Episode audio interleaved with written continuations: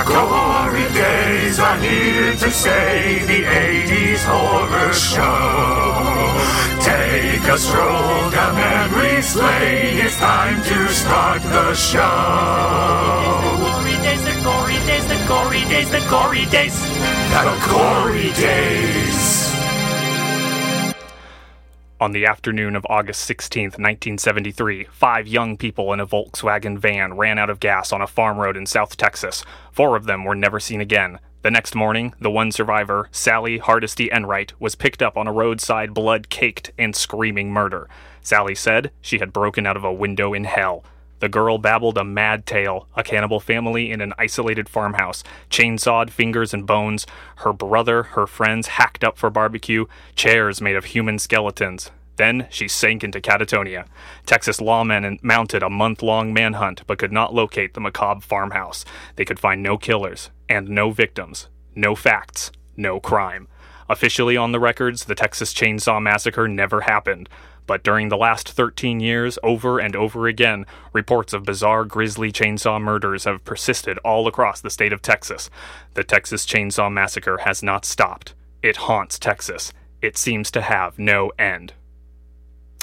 Welcome to the Gory Days, the show where we take a stroll down memory lane to remember some of our favorite movies, horror movies from the early eight, from the 1980s and early 1990s. God, so close. One of these days I'm going to get it. Maybe episode 5, maybe episode 10 if we make it that far. God, I really hope so. Anyway, my name Kyle Leone, like always sitting here in this tin can of a recording studio in Los Angeles, California. Whew. I gotta make sure I take bigger breaths before I start this thing. Tin Can, Los Angeles, California, recording studio. You know the blurb. Um, man, what a week it's been. Uh, I don't know why I say that. Um, some movies came out, some things happened. Uh, it was uh, an interesting week, but um, all the more interesting because of my guest today. Uh, a fantastic person has come into my life by some random happenstance. Um, met him at a wedding shower for a friend of a friend. I'm part of the groom's uh, side, he's part of the bride side, and we just came together in one of those uh, crazy ways that you meet people out there in the world. He is a uh, writer, a producer, a former film executive, and a consultant. Please welcome Brandon Paine. Welcome to the Gory Days. Thank you very much. Thanks for coming. My pleasure. How you doing? I'm well. Uh, I, I like that uh, the opening read there you had for the uh, the the title credits there. Oh yeah, do you Um, recognize it? I do. Uh, I mean, I think that's kind of the, one of the coolest things about 80s and 90s horror movies is I don't know how much I'm older than you guys, but uh, you know, it's a very pre-internet thing you could do in horror movies to give that kind of feeling that maybe this thing really did happen. You know, even like uh, looking at uh, Blair Witch Project, you know, is kind of the last time you could do that, where half the audience thought it was real, and they, they were even as cornball as a movie as this can be. Can't do that anymore. They always talk about the lack of the cell phones and stuff, and how that's troubling to horror movies because it's so easy to get out of danger. But uh, but yeah, that's kind of missed too. That that feeling of going to the drive-in or something like that, and and having some suspicion in the back of your mind that it could be real. Suspicion. The movie wants to incept into you that it is real. Right, that right. this did happen, and more importantly, it's happening right now, and it could be happening in this very theater. right, like that kind of thing. They totally did that. I think they even cut a scene uh, from the movie where the uh, the oh, the Sawyer family Goes to a movie theater. Goes to a movie Mhm. theater and kills a bunch of people to get uh, meat for their chili. Uh huh. Yeah, no, on the IMDb they describe that as a like gory fest. Just that amazing scene of Tom Savini, I believe was the makeup artist, going nuts and them unfortunately having to cut all of it. But that's an interesting point because I don't know how ma- I don't know if there were any uh, theater crimes or theater shootings and things as then. Certainly not as many as when I say theater shootings now. What comes up in people's minds? But uh, that's interesting that they had the wherewithal to cut it even back in '86. Yeah, and I, I will say just a little 'cause I know we're gonna make a f- fun of a lot of things in this movie, but uh, uh, Tom Savini is the man. Uh, he did a lot of good work on a lot of things, and good to keep in mind that he didn't have computers to help him out, and he had to figure out a lot of things on his own, and he's still doing good work today. So a shout out to him. It's really exciting. It's something I've learned since I've started this podcast that a lot of the people who made these movies are still working today, are still the giants that they were, Absolutely. or have grown into the giants that they wanted to be. Because who's to say that Tom Savini, this is what his big dream was, was to make a movie theater scene for Texas Chainsaw Massacre Part 2. Right. I mean, I haven't looked at his IMDb, but he's had his hands in everything from lots of great filmmakers.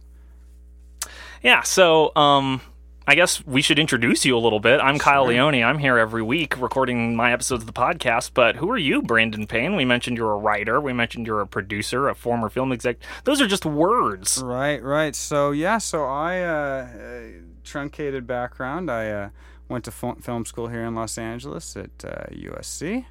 Uh, studied critical studies, focused uh, a little bit on specifically horror, sci-fi, and fantasy. Um, from the perspective, frankly, that science fiction and fantasy are actually offshoots of horror.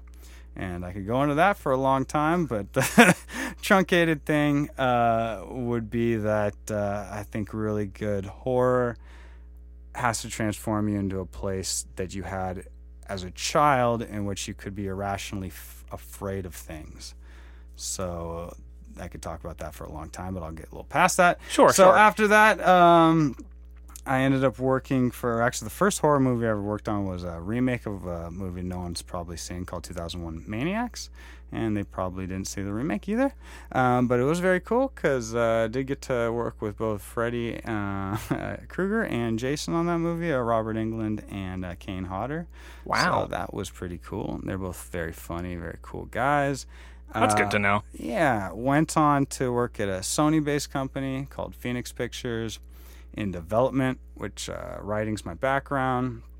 Uh, as far as horror films go, there is more on the high-end stuff. Got to work on things like Black Swan, Zodiac, those kind of horror thriller hybrid, I guess. Yeah, the ones that bridge the gap.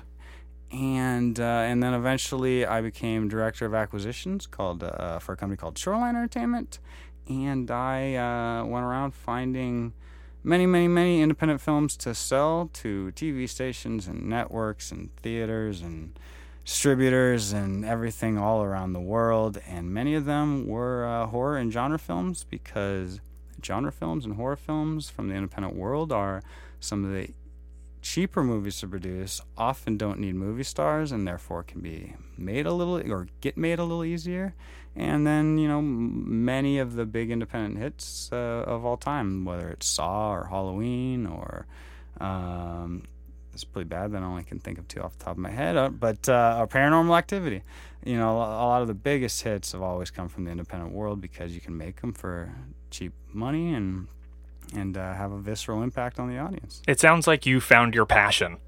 It sounds like you love what you do.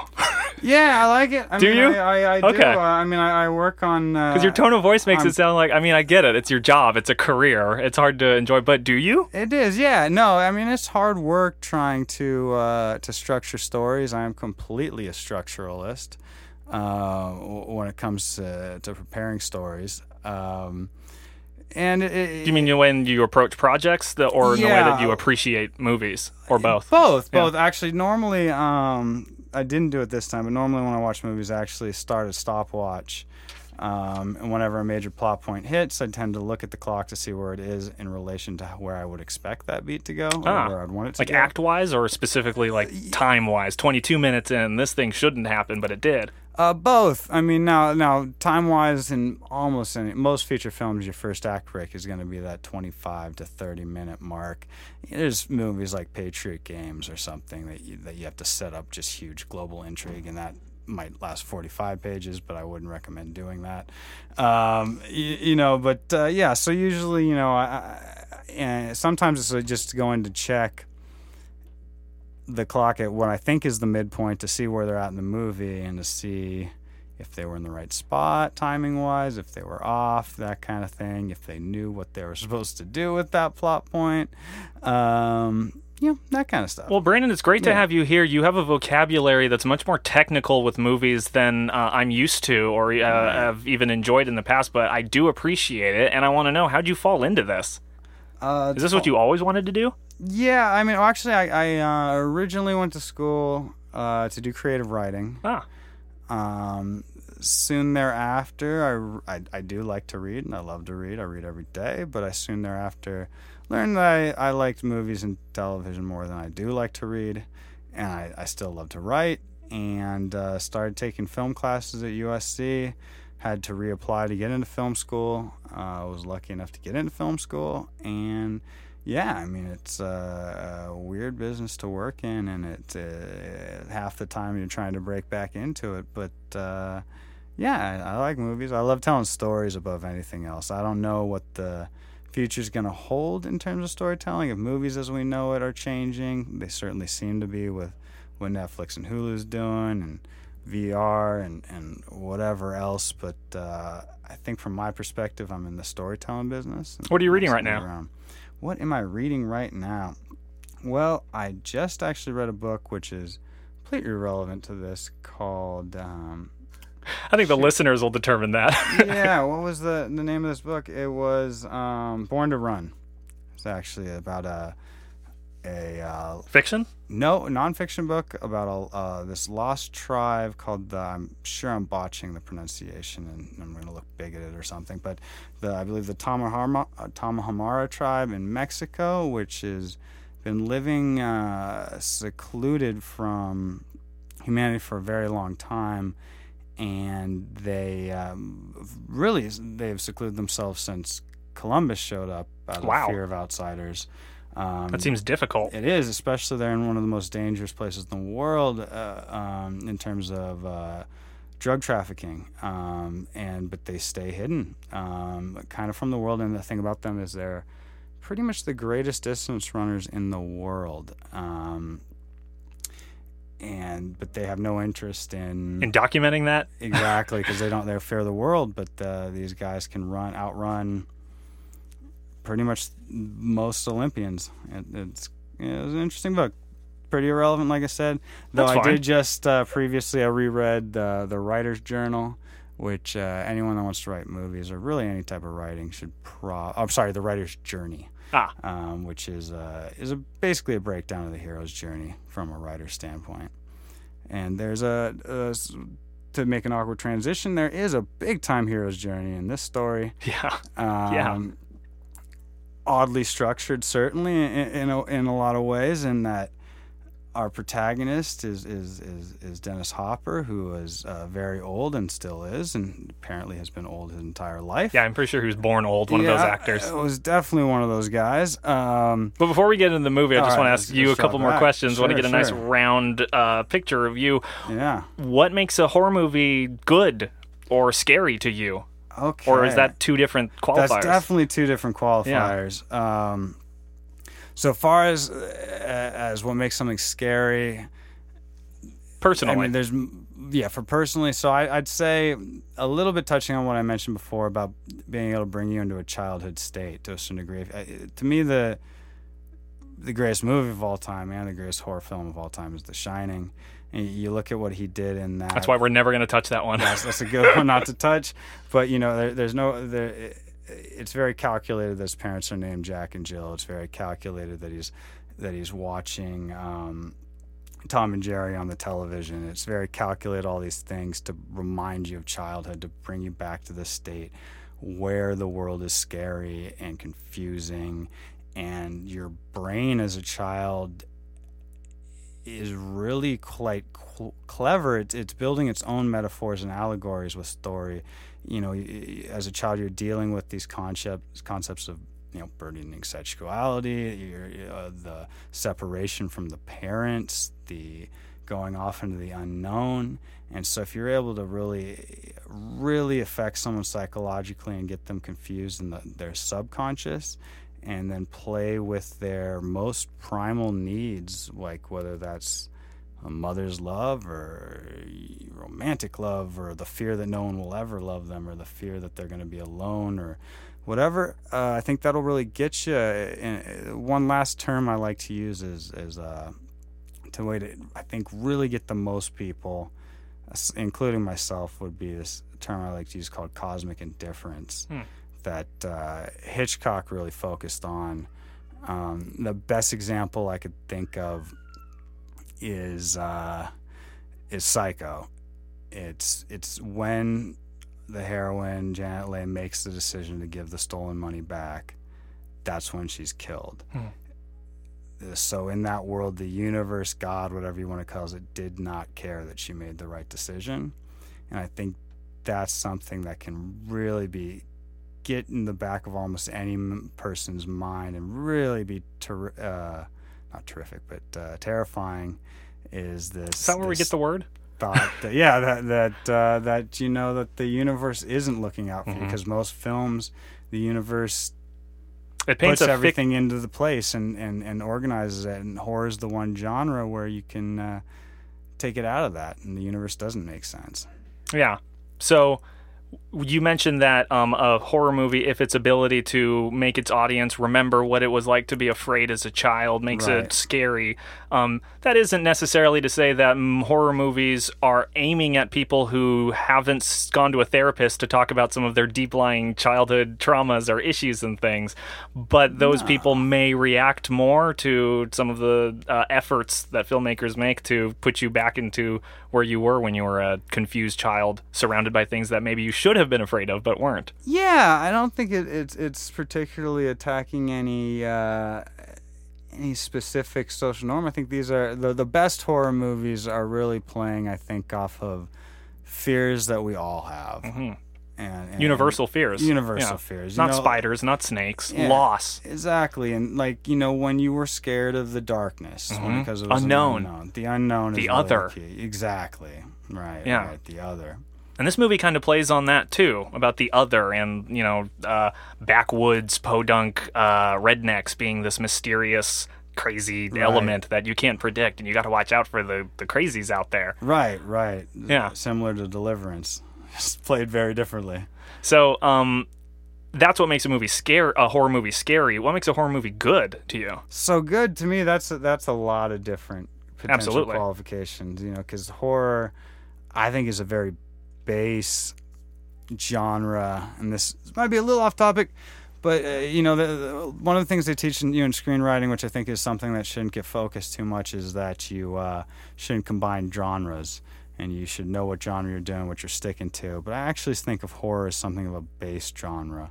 You can do a horror comedy, you can do a horror thriller, you can do Yeah. a lot of things because the horror to me is more of a it's a psychological state that you want to use and and you can do that in a lot of ways so i mean the evil dead to me is a great movie i'm not terrified at really at any point um eh, just in the same way that the exorcist that might be playing on my fears being raised Catholic might hit me, you know, as that's more to the childhood type stuff. I That definitely got my dad for the same reasons. Right, right. And uh, but yeah, like uh, that's tough to tell because uh, real horror, especially not real horror, because it's not like the one's fake. Because there's some that are, can be really intelligent or even social. If you look at like what George Romero's movies are, you know, I, I, I, I mean, he's probably good at terrifying you physically as well as as getting that social aspect. Or Get Out does that too,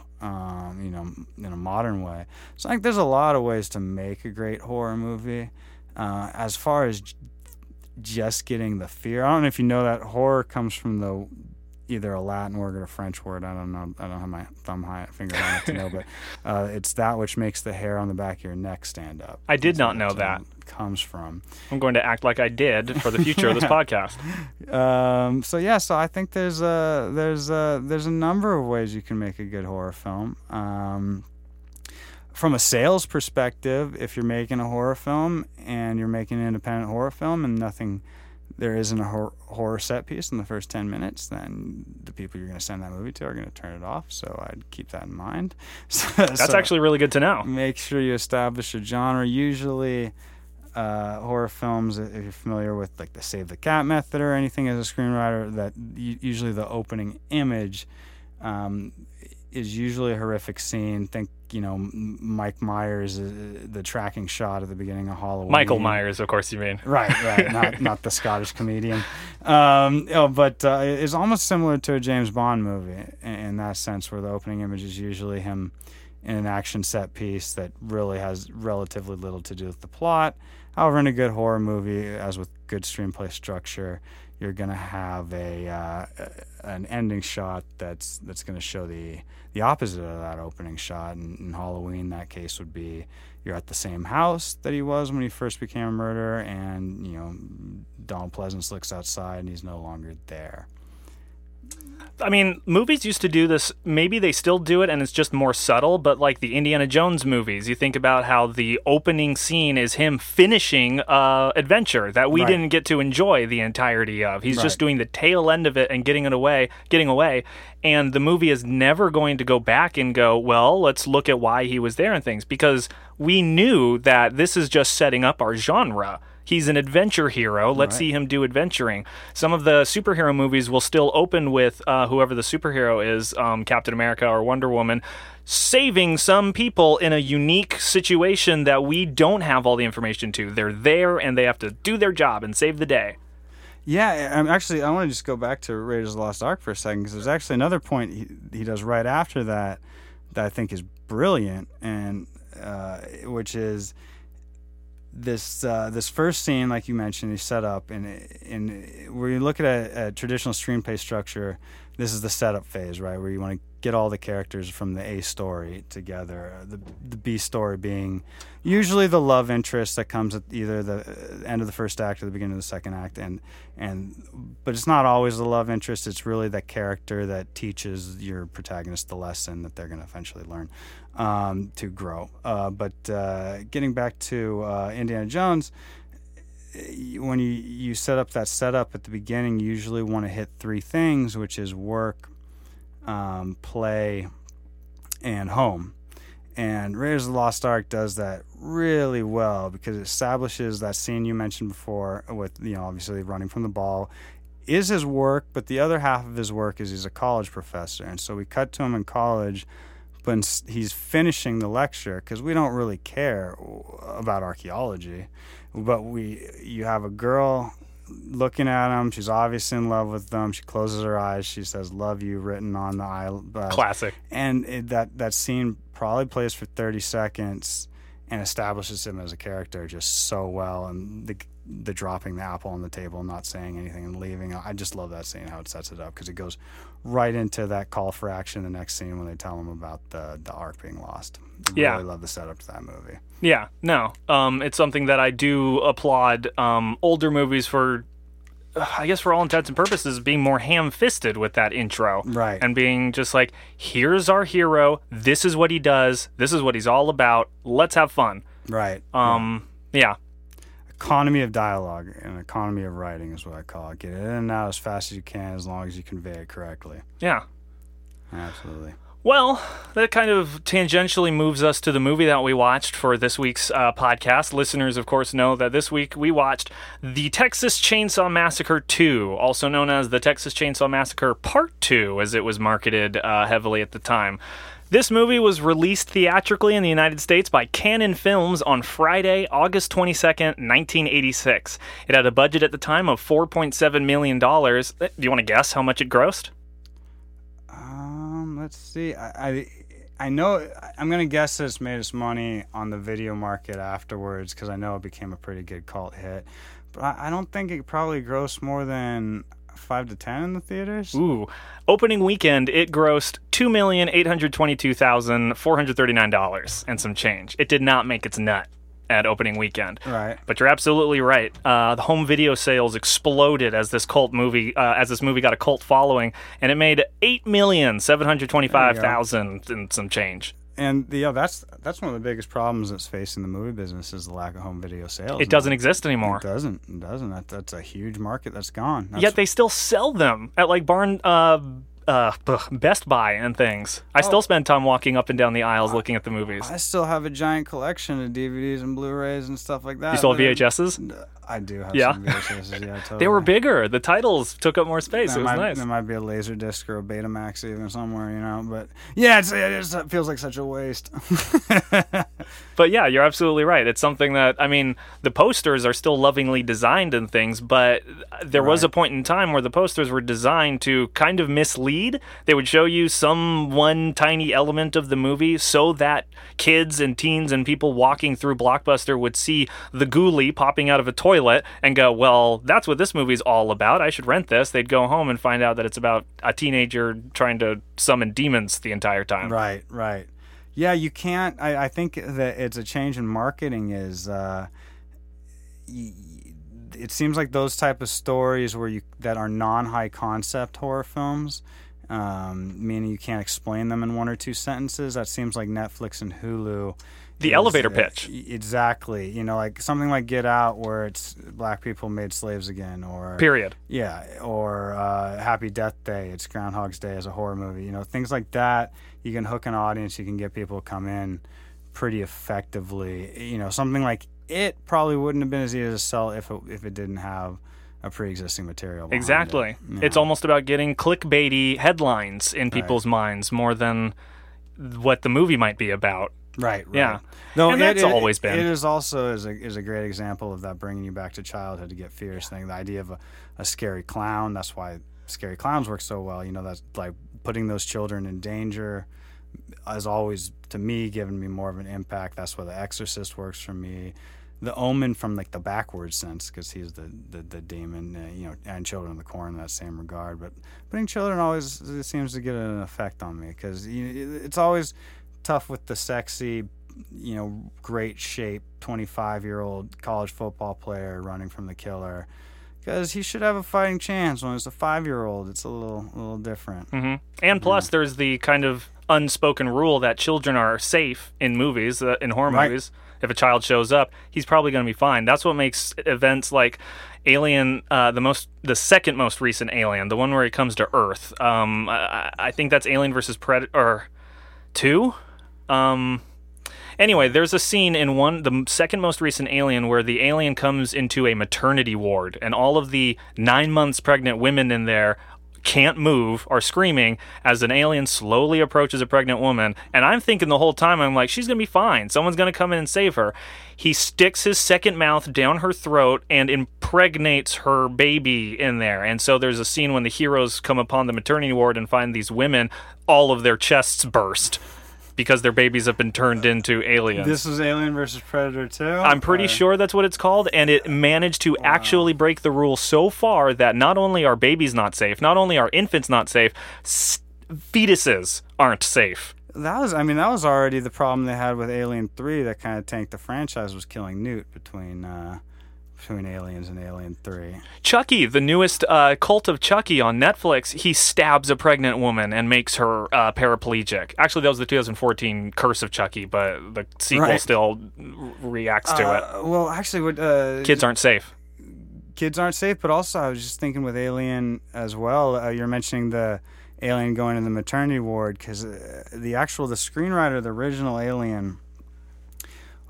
Uh, I, I'm paraphrasing it, but he made a quote to the effect of, "I wanted to rape the audience in every way I could because he was in a very dark place in his life." And so, Jesus. well, so if you look at you know the H.R. Giger, who's the, the famous artist that did all the designs, um, They're beautiful. There's the, there is a, a lot of those vaginal and phallic imagery all through those movies. Obviously, the face hugger, and and uh, I'm not gonna get too graphic with all that stuff, but you know, like the face hugger is raping him in the mouth, Mhm. and, and, and and there was the reverse rape when it pops out, Mhm. and all this other because he was just basically writing angry, as I understood. No, Alien is a psychosexual adventure Yeah. that's uh yeah, it makes you sick in a way that you don't understand why when you first see it for the first time. Like, yeah, the chest burst is gross, but what you're talking about, the reverse rape of it, yeah.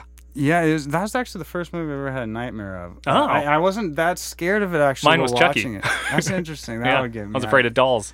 Uh, for years. Yeah, when I was really little, the, what really scared me was that Disney's The Headless Horseman. That that would did that.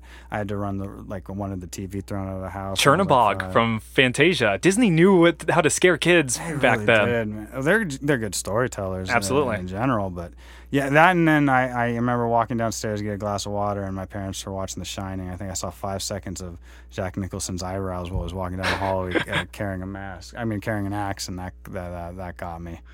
That one's pretty scary. Yeah, I wasn't able to watch it for until I grew up. So the Texas Chainsaw Massacre 2, we Yes. watched it today. Um, I just like to talk about a little bit of what was going on in the world when the movie came out. Right. The year was 1986, designated as the International Year of Peace under the United Nations. Manhunter, directed by Michael Mann, was one of the most watched movies in 1986, while Red Storm Rising by Tom Clancy was one of the best-selling books. Following a number of trouble-free years in space exploration, the Space Shuttle Challenger explodes shortly after takeoff, watched by people live on TV around the world. The worst ever nuclear disaster occurs as the Chernobyl nuclear power station explodes, causing the release of radioactive material across Europe in the UK. Commonly known as cow disease is identified, which causes many deaths over the next few years and a major reform in farming practices. Gas, a gallon of gas was 89 cents. The Nintendo Entertainment System had come out just a scant three months earlier, just as My Buddies dolls uh, debuted, which of course later inspired Chucky in the 1988 Child's Play movie and series. Some of the movies, if you were a kid at the time, you might have been seeing would be Stand By Me, the Transformers movie, Howard the Duck, Top Gun, Platoon, The Karate Kid 2, Star Trek 4, and maybe Aliens, the second one, 1986, Aliens. Um, the other movies that Texas Chainsaw Massacre 2 had to compete with on the day it released Night of the Creeps and Extremities. So it was actually up against other horror movies, other B movies at least. And this, of course, was the aliens of the Texas Chainsaw Massacre franchise. yeah, exactly. Oh man. So the opening blurb that I read uh, in the beginning when we started is uh, what starts off all the Texas Chainsaw Massacre movies because, like we explained, it incites this idea that not only did this happen, it's happening now, and it could be happening in your very town, or at least in Texas towns. Um, and so Like the brilliant last shot of Halloween, where it just shows a whole bunch of houses It could be yours. Mhm, he could be in your house. Yeah, you know that that was just a bunch of uh, cutting room footage they had of, of different houses in the community, and that, was as I understand the editor's idea. I don't want to say whose it was, but that wasn't in the script, and they decided to put that in there. But at the end. I I think it's a perfect ending. I see the strings here. Yeah. Um, so all lies. None of this happened. The Texas Chainsaw Right. Massacre is not real. None of the people explained in it exist or are real. What is real is Ed Gein. Right. And so what this movie and a lot of other movies did was sensa- was take the sensationalized story of Ed Gein, specifically the fact that he mutilated his victims into furniture, uh, and just ran with it for years. You mentioned Psycho earlier. Psycho, w- Ed inspired by Ed Gein. Uh, They nod to that here with uh, with their their dead mother with a chainsaw in her arms. Yeah, yeah, great grandma up in the clock or tower or Yeah, whatever yeah, that place yeah. is. It's like an amusement park Uh, where yeah, they're I- at. I- it was. It seemed like it was like a condemned carnival. it's like a roadside attraction kind of thing. Yeah, like come see the world's largest ball of yarn. Um, anyway, yeah, Ed Gein was a real person uh, in history. He was a serial killer who, let's see, I have a little blurb uh, on here. Edward Thomas Gain, also known as the Butcher of Plainfield, was an American murderer and body snatcher. His crimes committed around the hometown of Plainfield, Wisconsin, gathered widespread notoriety after authorities discovered that Gain had exhumed corpses from local graveyards and fashioned trophies and keepsakes from their bones and skin. This story has obviously had a lasting effect on American pop culture. The tale first came to widespread public attention in the fictionalized version presented by Robert Bloch in the 1959 suspense novel Psycho. Gain has obviously uh, influenced a lot of characters like Norman Bates from Psycho, Leatherface from this movie, Buffalo Bill from Silence of the Lambs. The list honestly continues to this day. Um, the idea of a serial killer who not only eats their people, because that's scary enough, but uses their body, abuses their dead body for their weird things. I feel like this. clothing. It, for clothing, Yeah. for lampshades, for chairs, for a chandelier, for decoration. The idea that even after the monster has killed you, it's not done with you. And after you're, it's like an uh, an unholy good like. Yeah. taking of like, okay, you got me. Now I'm dead. Is that isn't that enough? No, I have to flay you and use you as a chair for decades. I want you to be a, a, a fixture in my basement. the ultimate in dehumanizing somebody. yeah, Quite right, literally. yeah, turning them into an actual Into a sofa. Yeah. Yeah. Yeah. So Again, not a nice man, but he sure does make great for illusion and metaphor. So what I was curious about is, uh, did um, Robert Bloch buy the life rights to Ed Gein to write this movie? I imagine he was still alive at the time, still in prison. So in my research, I learned that as long as someone is still alive, there's a lot of legal hoops you have to go through to get um, the rights to tell their life story.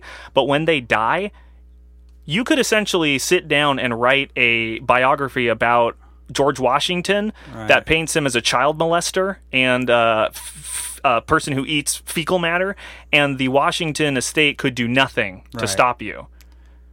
I found that horribly fascinating. yeah, I mean, it's almost like uh, Citizen Kane with William Randolph Hearst, or um, the the Master uh, with Philip Seymour Hoffman doing uh, the L. Ron Hubbard kind of a role. Um, yeah, that uh, I don't know if you have to buy the the life rights of the. And my assumption would be that if you're making it as different as what it was, and you're changing the names to the characters, that I can't be imagine there'd be a legal battle over that. Because the one thing that you could point at is, oh, there are shots of people as furniture. But that's not even really Leatherface's MO. It's not clear if he's the one that's making that. They're just kind of there. I, don't think he he trademarked the uh, skin furniture, so I don't know. No. if uh, yeah, I mean, and Psycho came out before. I don't know if they had to get the rights or whatnot, and, and they don't use none of them refer to the man as Ed Gain.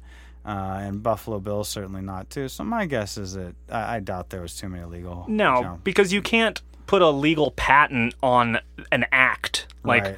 running on r- running on a bunch of turtles is not a life story that I can't recreate. If a criminal ran over a bunch of turtles and got put in prison for it, you could make that movie where someone runs over a bunch of cats and that's not infringing on something. I don't know why I picked something so horrible as my example, but Oh well, that's where my mind about, goes. I mean, well, we're talking about Ed Gain. He made like, Exactly. Mm-hmm. a belt out of nipples, so I think killing a couple cats Among other isn't- things. isn't the worst possible thing. Yeah. So what I wanted to talk about is, um, before we get into the recap, really quick, uh, is the idea that Leatherface is one of the more nuanced horror. Uh, so people think of the horror pantheon of the '80s, the big names: Freddy Krueger, Jason Voorhees, uh, Michael Myers, Leatherface is pretty firmly up there. I would even argue Chucky the Doll, and then there's some more from there that Yeah, uh, Candyman and stuff like that. yeah, yeah. Who you could argue for. Um, so Leatherface, though, of all of them, is arguably not incomprehensibly evil. Right, right. It seems like even Jason, even though it's like, oh, they killed me and I'm getting revenge, he's still just firmly, no matter what, he is evil.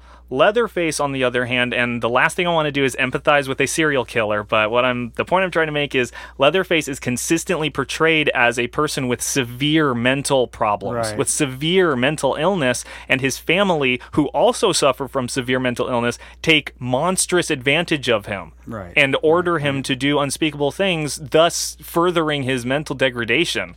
And as somebody with diagnosed depression and anxiety, I do respond I to characters. well, so yeah, we're on the same page. Okay, yeah, I do respond to characters with mental struggles and things Right. and it's unfortunate i mean it's an early movie obviously and I, the, the thing that they're getting toward is the fear of the other and the crazies Right. but what's being displayed here is a family with multiple personality disorder maybe even schizophrenia diagnosable diseases treatable diseases um what do you what do you think about that what do you think about hollywood's portrayal of the crazies Yeah, so I mean, I think well, let, talking about those big four, just really quickly, I'd say that Michael Myers and and uh, Jason Voorhees are are ultimates. They are you know the boogeyman, the the the, the oh i see yeah ephemeral, uh, scary thing that lives under every child's bed. You know that that that kind of thing.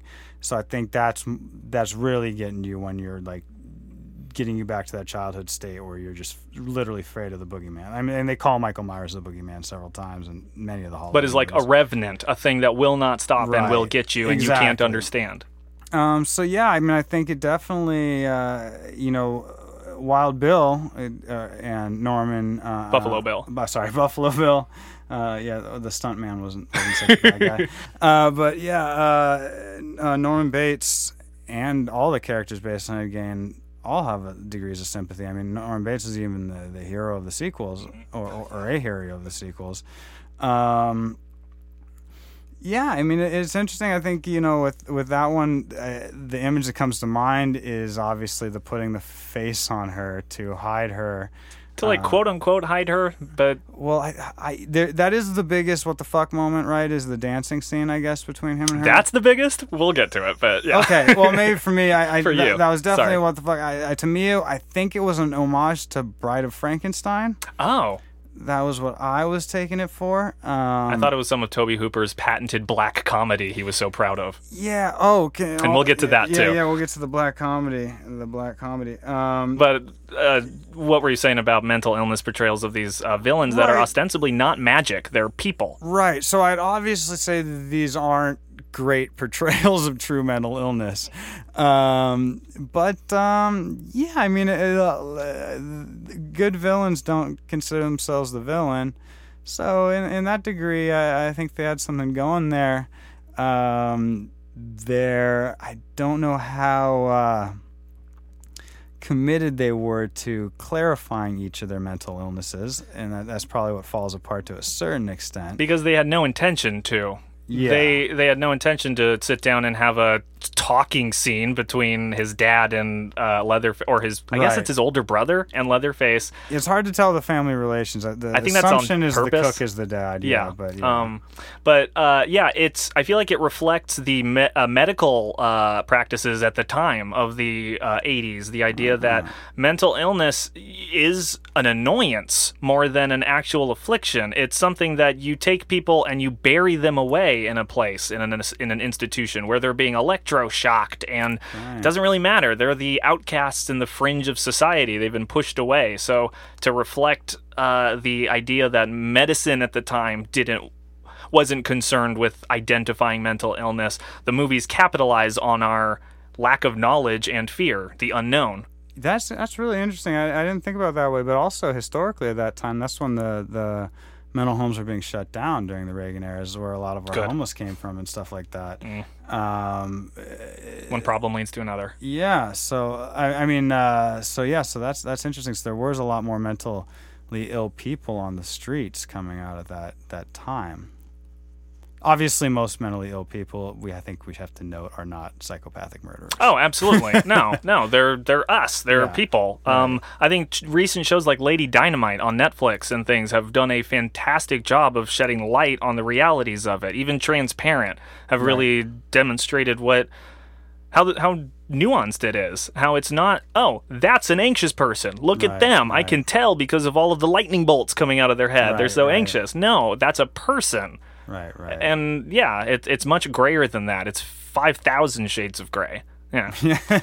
so the last thing I want to say is this movie's legacy. The Texas Chainsaw Massacre is an American horror franchise consisting of eight horror films, multiple comics, and a video game adaptation of the original 1974 film. But I want to talk about the chronology for these sequels. It's bananas. So the original comes out in Tex- uh, it's called Texas Chain Space Saw Massacre 1974. right. Then the second one comes out, the one that we watched, the Texas Chainsaw Massacre 2, 1986, followed by Leatherface, the Texas colon, the Texas Chainsaw Massacre 3 in 1990. Texas Chainsaw Massacre: The Next Generation comes out in 1994. No, that's the Matthew McConaughey Renault and Renee Yes, Zellweger one. yes. I love that terrible movie. So, ending there, these four movies make up the base chronology from the 1974 movie. Essentially, after Texas Chainsaw Massacre TNG, The Next Generation, the story ends because in 2003, The Texas Chainsaw Massacre comes out, a reboot. right. Completely unrelated to any other story. This is the first time a story about the Texas Chainsaw Massacre has occurred. Si three years later, in 2006, they make the Texas Chainsaw Massacre The Beginning, a prequel to the 2003 remake. Then they decide, forget it. We're done with that reboot stuff. We're going to do I don't know what else to call it. It's a pre-boot. They make a movie called The Texas Chainsaw. I'm sorry, it's it's just called Texas Chainsaw 3D in 2013. Texas Chainsaw 3D is a direct sequel to the 1974 original and makes no reference to any of the past films. So it's unclear if this movie takes place between the 1974 and this 1986 one, or if it's replacing the 1986 one and erases all of those.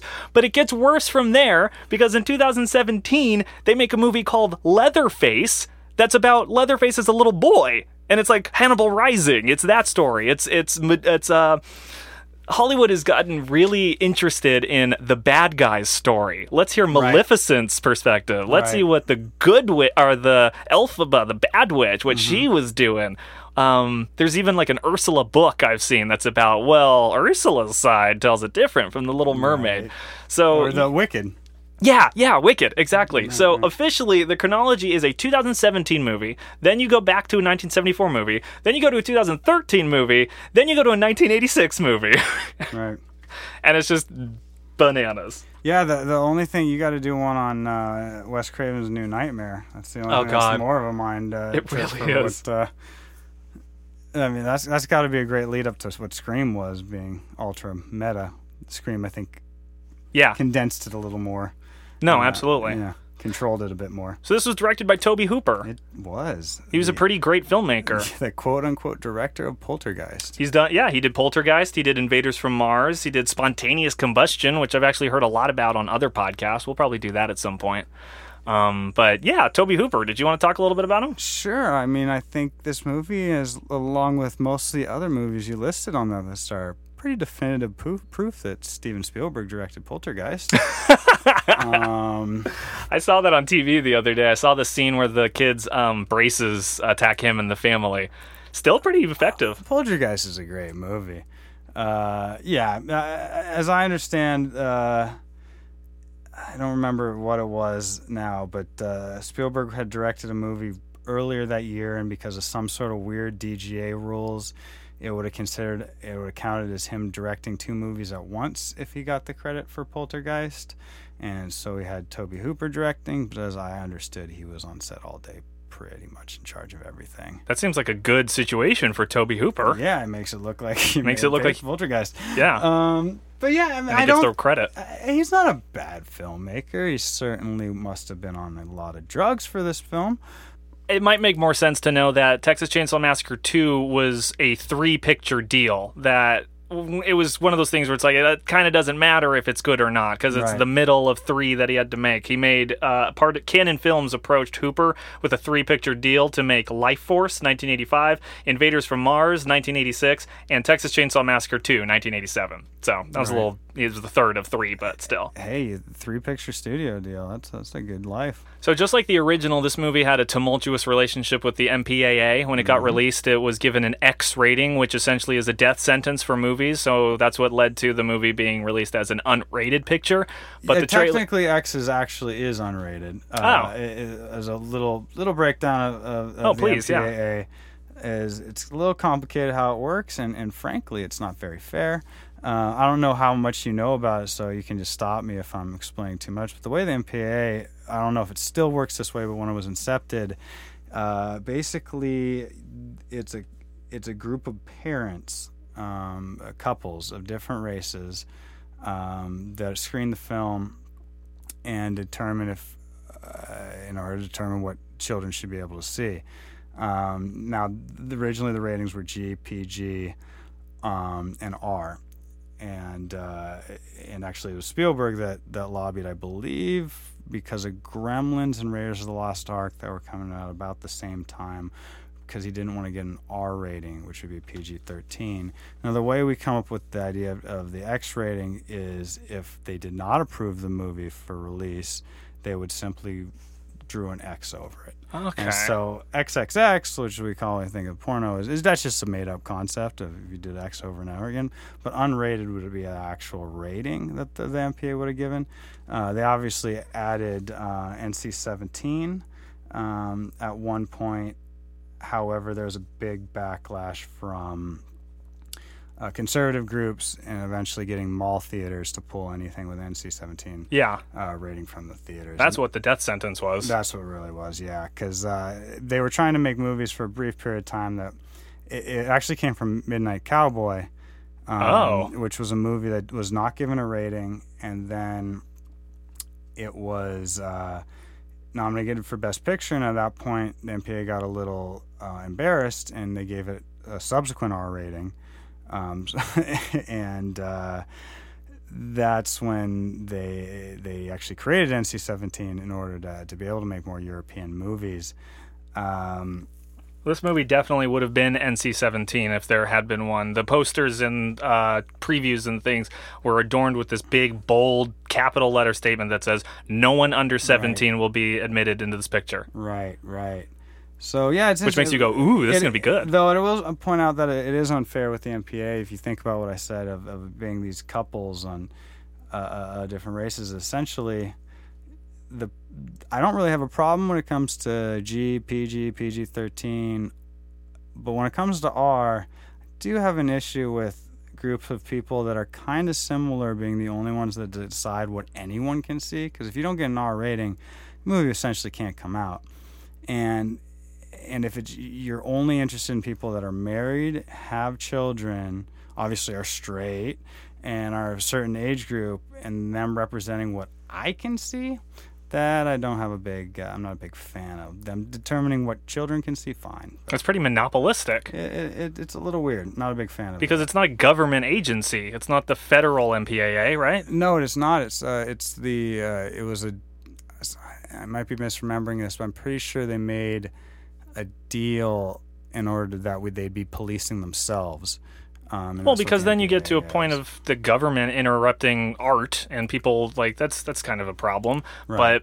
But in America, where movies can incite riots and inspire crazies, and Right. I mean, I say crazies now, but you know what I'm trying to get at. yeah, like uh, Natural Born Killers and the the spree that came after that Mm-hmm. and all that kind of stuff. Though I, I I don't think you can blame that stuff on the movie. No, no, it's like blaming video games for children's violence and Right, things, and right. the government shouldn't be involved in that. Um, though more than one party should be involved in that, you know? I agree. Yeah, or at least people with different perspectives. Yeah. Like Yeah. if there was a second MPAA that you could s- compare and go, well, the MPAA rated that G, but the different one rated it 13 or something like that. Like how Britain does it. They just use numbers and to Right. determine ages. Yeah, I think that would be a better way to go because I, I don't like the cutoff at the R. That's, I think, a problem I have. Would you lobby for more nuance in the higher area? So you got G, PG, PG 13, PG 16, PG 18, R minus, R, R plus. I mean, for me, I'm not like I just really don't think most kids, if they see an R-rated movie, are going to be that scarred by it personally. But I'm not a parent, um, so uh, you know, for other parents to determine. So who are you to say? exactly. Who am I to say?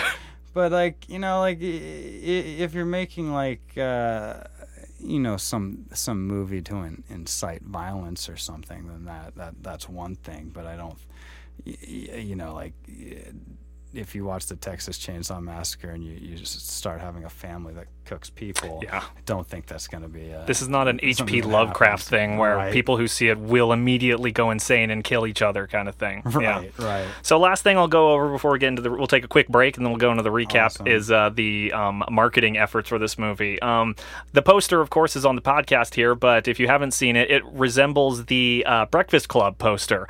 A bizarre decision. It looks like a joke. I, it's I did not notice. You guys show me a picture. I'll have to. break. Yeah, I will. It's um Leatherface, uh, the dad, uh, Chop Top, um, the grandpa, and the corpse, and uh, the they're all. corpse of uh, was it JB or Well, you know the corpse that they're using in the beginning to like Right. chainsaw the teen. It's that corpse. Um, is on the floor being Molly Ringwald. So it's the Breakfast Club poster. Weird decision to do that with the tagline "After ten years, the buzz is back." Um, capitalizing on people remembering this movie from that far ago. Uh, yeah, it's uh, John Hughes would be proud. it was after a decade of silence, the buzz is back, playing on the sound motif.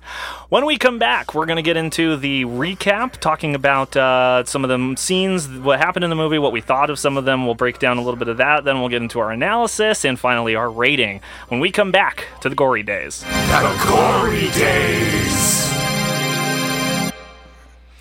Welcome back to the Gory Days. Kyle Leone here, my guest Brandon Paine, and we watched the Texas Chainsaw Massacre 2, the 1986 1987 classic directed by Tobe Hooper. Let's get into it. So, this movie tells the story of a radio DJ by the name of Stretch. She is a female radio DJ that works at the, uh, what is it called? I had her written down there. K-OKLA Red River Rock and Roll Request Line. She works there at nights where I imagine she's sitting at the booths taking requests from all over. In fact, this night she gets a request from some rowdy teens. The first thing we see is some teenagers driving down the road in a car, and one of them has a gun, and they're shooting at signs and things, and it's literally the epitome of teen delinquency on display here. Um, they decide to call in the radio show and they won't hang up because I don't know, is this a thing on radios that radios can't hang up on their callers? That seems like a big plot I mean not plot hole, but hole for radio stations. That seems like a good way to get taken off the air because some guy won't stop saying Baba Booey, Baba Booey. Right. I, I, I, most interesting thing I, I find with those two characters is how many archetypes are thrown together there. They're Corneli Buzz and Rick the Prick are the two teens. are their names. That's Yeah. great. Because yeah, because they're obviously meant to be like that that archetype of the uh, Lacoste wearing frat boy. Um, The they posh. got they got the the rich boy thing because they have the the car phone.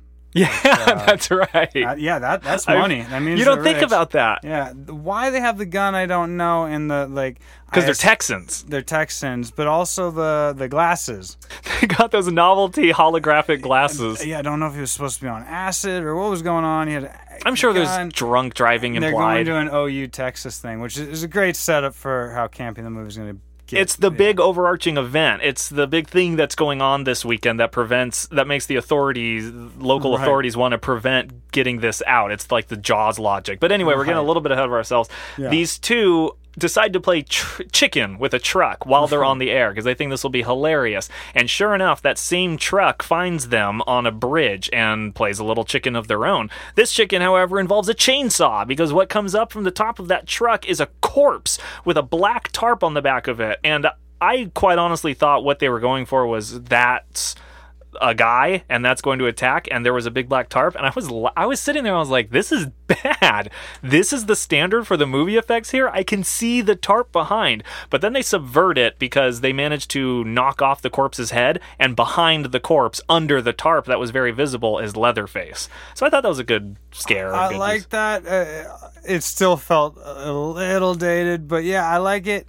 I think I, I wrote down my note was it's a mask unmasking, which I thought was unique. Yeah, what do you mean? You, you- well, you you pull off this uh, this corpse or, or was it a full on corpse? I'm pretty sure it was a corpse, yeah. So they pull off the corpse to reveal metal fa- uh, or to re- to reveal him. But he's still wearing his leather face mask. But that is his face. Yeah, yeah, you rip off his mask, and he's got a mask on. But no, I liked it. I also think Leatherface, one of the ballsiest of the killers, because he's not like Jason where he can't really die, and he's willing to. He's not going for the low hanging fruit. He's got the uh, armed uh, college kids driving down the freeway that he's going to kill. Not not not just the the prom girl running around the forest. So he, he he's got some uh, balls in this. One. And at this point, it's kind of unclear if they're just like taking revenge on them for playing the chicken game and embarrassing them, or if this is what Right. Leatherface likes to do. He likes to hide in the back of cars and chainsaw people as they're driving.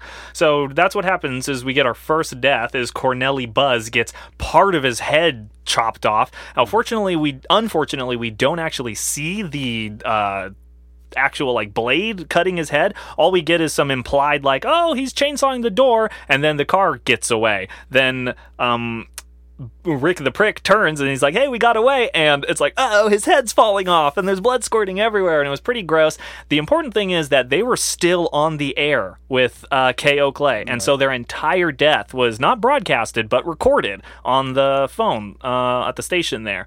So Stretch and her producer LG decide uh, to just end the night there, I guess. Uh, and then the next day, the crime scene where they crashed, and we were introduced to our hero, Lieutenant Enright, played by Dennis Hopper. Lefty Enright. right. right? That's right. Later he says, "Call me Lefty" for no reason at all. But there's some subtle uh, lines here that imply um, he's related to the people who died in the original uh, Texas Chainsaw Yeah, Massacre. that's how he was the father of the girl, as I uh, understand. yeah, and the brother of the guy. okay, okay, Yeah. I didn't know that part. He was the uncle of the girl and the brother of the guy. right. Um, so uh, it's um, also thrown out that uh, one of the other uh, officers there explains, "Hey, this is a big weekend for us. People come from all over, not just for football, but just you know riots. You blah blah blah, and I can't calm them down. And if you're going to go around spreading chainsaw stuff, it's Jaws logic. The the movie. What I mean by that is in the movie Jaws, when the first person to realize there was a killer shark announced it to anyone with authority. I believe it's the mayor himself who says, "I'm keeping those beaches open. This is Fourth of July weekend, the biggest moneymaker. Money's more important than lives." So that's like kind of what this is going for, but it's not really brought up again that the reason I don't want you spreading this uh, actual news is because it could affect our uh, publicity. It doesn't seem to, because what happens is. Sti- uh, not Stitch, Stretch comes to Dennis Hopper's hotel room where it is a madhouse. In fact, there's like a little implied rape where the two drunk cowboys were gonna come after her, but then saw Dennis Hopper and backed off. Um, yeah, just like right off the bat, we're getting that. Oh, Stretch is a sex symbol. Everyone wants Stretch. LG, her producer, kind of has like a weird sexual tension with her uh, at some point. Just a little mention, I, I think. In the radio station, the sports guy is actually a country music star named Kinky Friedman. Point that out. Uh, my dad's a big friend of his. He's kind of a satirist country star. He uh, wrote songs like "They Don't Make Jews Like Jesus Anymore." Now, before he gets too offensive, he was Jewish. And Oh, it okay. As a satire. But Oh, uh, kind of like yeah. short people.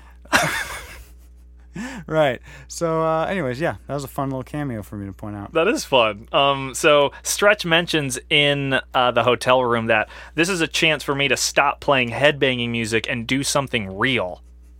I think that's so weird for that to be her motivation.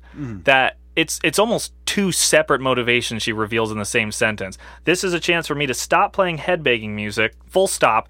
She wants to be more than just a DJ that works nights doing request lines what that is, I don't know. Maybe she wants to be a news anchor. Maybe she wants to be a better radio request DJ on a bigger station. But then she caveats it with, and do something real. Something real like report a crime and help local law enforcement do something, which wouldn't necessarily catapult her career. So, what is her motivation for wanting to help? You know, that's interesting because also one of my other favorite weird parts was when she goes with the direct evidence to Dennis Hopper, Yeah. who for some reason is not interested in it in any way. who doesn't want her help. No. He con- he conveyed to the other officer that I need to get an all points bulletin on this event so that anyone, any witnesses can give me info. And the first one that does, he says, "I don't need your help," and tries to push her away and get drunk instead. Yeah, and I also wanted to point out that her playlist as a DJ. So my thought Oh, yeah. of, of moving on to something else, she was not a good DJ. So uh, her playlist at one point in the movie was the Chainsaw Murder in full, followed by no one commented on this, but they played the national anthem. The Star Spangled Banner, which is supposed to close out the the recording day, Right, but then they played generic 80s rock music after that. she's playing more music. which I thought was a very weird set Now, was that on the air, or was that just for her? Like, I'm gonna hang out and wait for Lefty. Well, if she's hanging out to the Star Spangled Banner, she might have more uh, issues in the Sawyer family. But yeah, Um, yeah, so then we get then we jump to the Texas Oklahoma chili cook-off, yes, where apparently is it's held in the same hotel that uh that mm, I want to. So this is something I'm really bad at on the show. I want to get better. I want to choose between saying the actors' names or the characters' names. Let's stick with the actors. I mean the characters' names. So we've got Lefty, aka Lieutenant Enright. We've got uh, Stretch, the DJ, and now we are introduced to Drayton Sawyer, the man who wins the chili uh, Oklahoma cook-off for the second year in a row. And some the the award person asks, "Now you got to tell us this year. What's your secret?" And he's just like, "Prime meat. I have an eye for good meat." And everyone's just like, "Oh, that's good enough. Ha ha ha! Yay!" Right. I mean, why would you ever bat an eye at a chili cook-off? You, you wouldn't think anything. Um, then it jumps to Dennis Hopper going to a chainsaw store, Yes, dropping the down chainsaw store. a thousand dollars for three chainsaws. So, Tell me um, about this scene. yeah, I- I feel like we could talk for an hour about the chainsaw store. Right. To me, this is the, that's the centerpiece of the movie. Not a hardware store; it's a chainsaw Yeah. store. Specifically, Now, uh, this is a dark comedy, and it, it makes me wonder: is that part of the joke? I've written Or- down some of the things that I was curious were or were not 'Cause black don't- comedies. That didn't make the list. Uh, Okay, so what the very next scene is when he goes to the radio station. With the, with the radio station, which I accepted, I guess, because it's in Texas, but was above a gun store. So the very next place he passes after going to the chainsaw store sold the items that would have make his journey a lot easier. That I noticed, but the chainsaw store, Had a weird clerk as well. Very weird clerk. Do you remember how excited he was to see him misusing the chainsaws? Yes, I, I don't know uh, if it's a cultural thing by me not being in Texas enough, or how often people buy chainsaws. But the chainsaw emporium they had there seemed a little unnecessary for a small town. He had a huge selection. very big selection, Of- really the best in chainsaws. Best best in town. I would have loved to see his his infomercial. And he's having he's like finishing up a conversation with someone on the phone saying, "I don't know where your husband is and you better stop calling me." And it's so long and so audible. I was curious like, "Oh, is that an implication of uh Leatherface got that guy too?"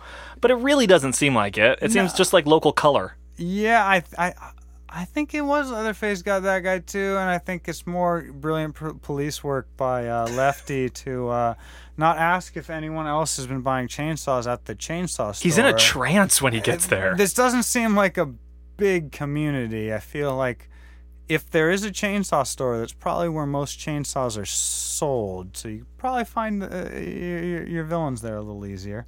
Anyway, we move on for there where Lefty uh, tell goes to the radio station, like you said, and says, "I want you to play that tape live." And he explains that he wants her to play it both to prove to other law enforcement that it's real, but then also to maybe draw out more witnesses and more information and things. But what he was really doing, which he reveals later in kind of a throwaway line, is that he wanted the killers to kill to come and get her. Not that he so he could catch them there, but so he could follow them back to their lair. That's pretty evil. Yeah. That was this police officer's plan to catch the people who killed his daughter and brother. Right. So I feel like there's this subtle subplot, and I say subtle because of the movie's ability to make it clear. I feel like there's a subplot of Dennis Hopper degrading. Because at the end, he's a madman running around chopping through uh, support beams and things. And I feel like this is supposed to show his descent into madness a little bit, that he used an innocent woman to lure the killers for his revenge plot. Um, I'm getting a little bit ahead of myself. So what happens is Drayton, the the guy who won the chili cook-off, hears the radio broadcast, and Stretch ends up alone at the station after LG leaves, uh, the producer. So Stretch is alone, and she finds a stranger sitting in the re- recording studio. Who's that stranger? Uh, the stranger sitting in the record. Oh, right, right, right. It's Chop Top. Chop Top. Bill Moseley. Bill Moseley putting out a pretty, icon. yeah, a great performance. A really long, uh, tense scene of Chop Top being a crazy guy and uh, Stretch reacting to it in a way that you, was pretty realistic. That I can tell this guy is dangerous. He's eating himself. He's lighting a hanger, scratching his head, and then picking the chunks off and eating those. He's visibly dangerous. So sh- her plan is to give him a be respectful until he leaves. And it's a theme I see in a lot of horror movies. This um worship of decorum that something bizarre is happening. I can tell something bizarre is happening. I still have control over the situation, whatever that means for me. I'm going to approach it like it's just a misunderstanding at the bank until they beat me in the head with a club or until they break my leg, and now suddenly I'm tied up half naked in my own living room. It really frustrates me when characters do this because it's realistic. It's what I do. I was approached the other. I mean, homeless people in LA. This is a reality. If, if you live out there and you're not in Los Angeles, big spoiler alert if you ever come here, there are homeless people. And they're not polite homeless people. I don't know where you are, where you have polite homeless people, but here, they'll be polite until the moment you've demonstrated you're not giving them anything. And then they feel that they can just descend on you as you're walking away, as you're just trying to live your life. So it really frustrates me because I want to believe I'm the kind of person who would not accept a violent, albeit s- safe seeming situation. If somebody is in my house that I don't want in my house, I like to believe I'm the kind of person who would act irrationally to get them out. Yeah, and I, don't know that- if I am. I- I- it's a fear. I think the self cannibalism makes it not too irrational. I've seen, I've met some weird people. None of them were currently eating themselves. That's true. So, That's true. I, I think that, that He comes that, off as violent right away. a little bit, a little bit stressing. Though I, I will say that performance, um, giving a thumbs Chop up Tops? there. Yeah, Oh, big because time. uh, if this is a black comedy, he is the one that was aware of it. Okay, so yeah, the black comedy in it. It is the the emphasis is on the black and less on the comedy big Sure. time. The comedy almost excuse me.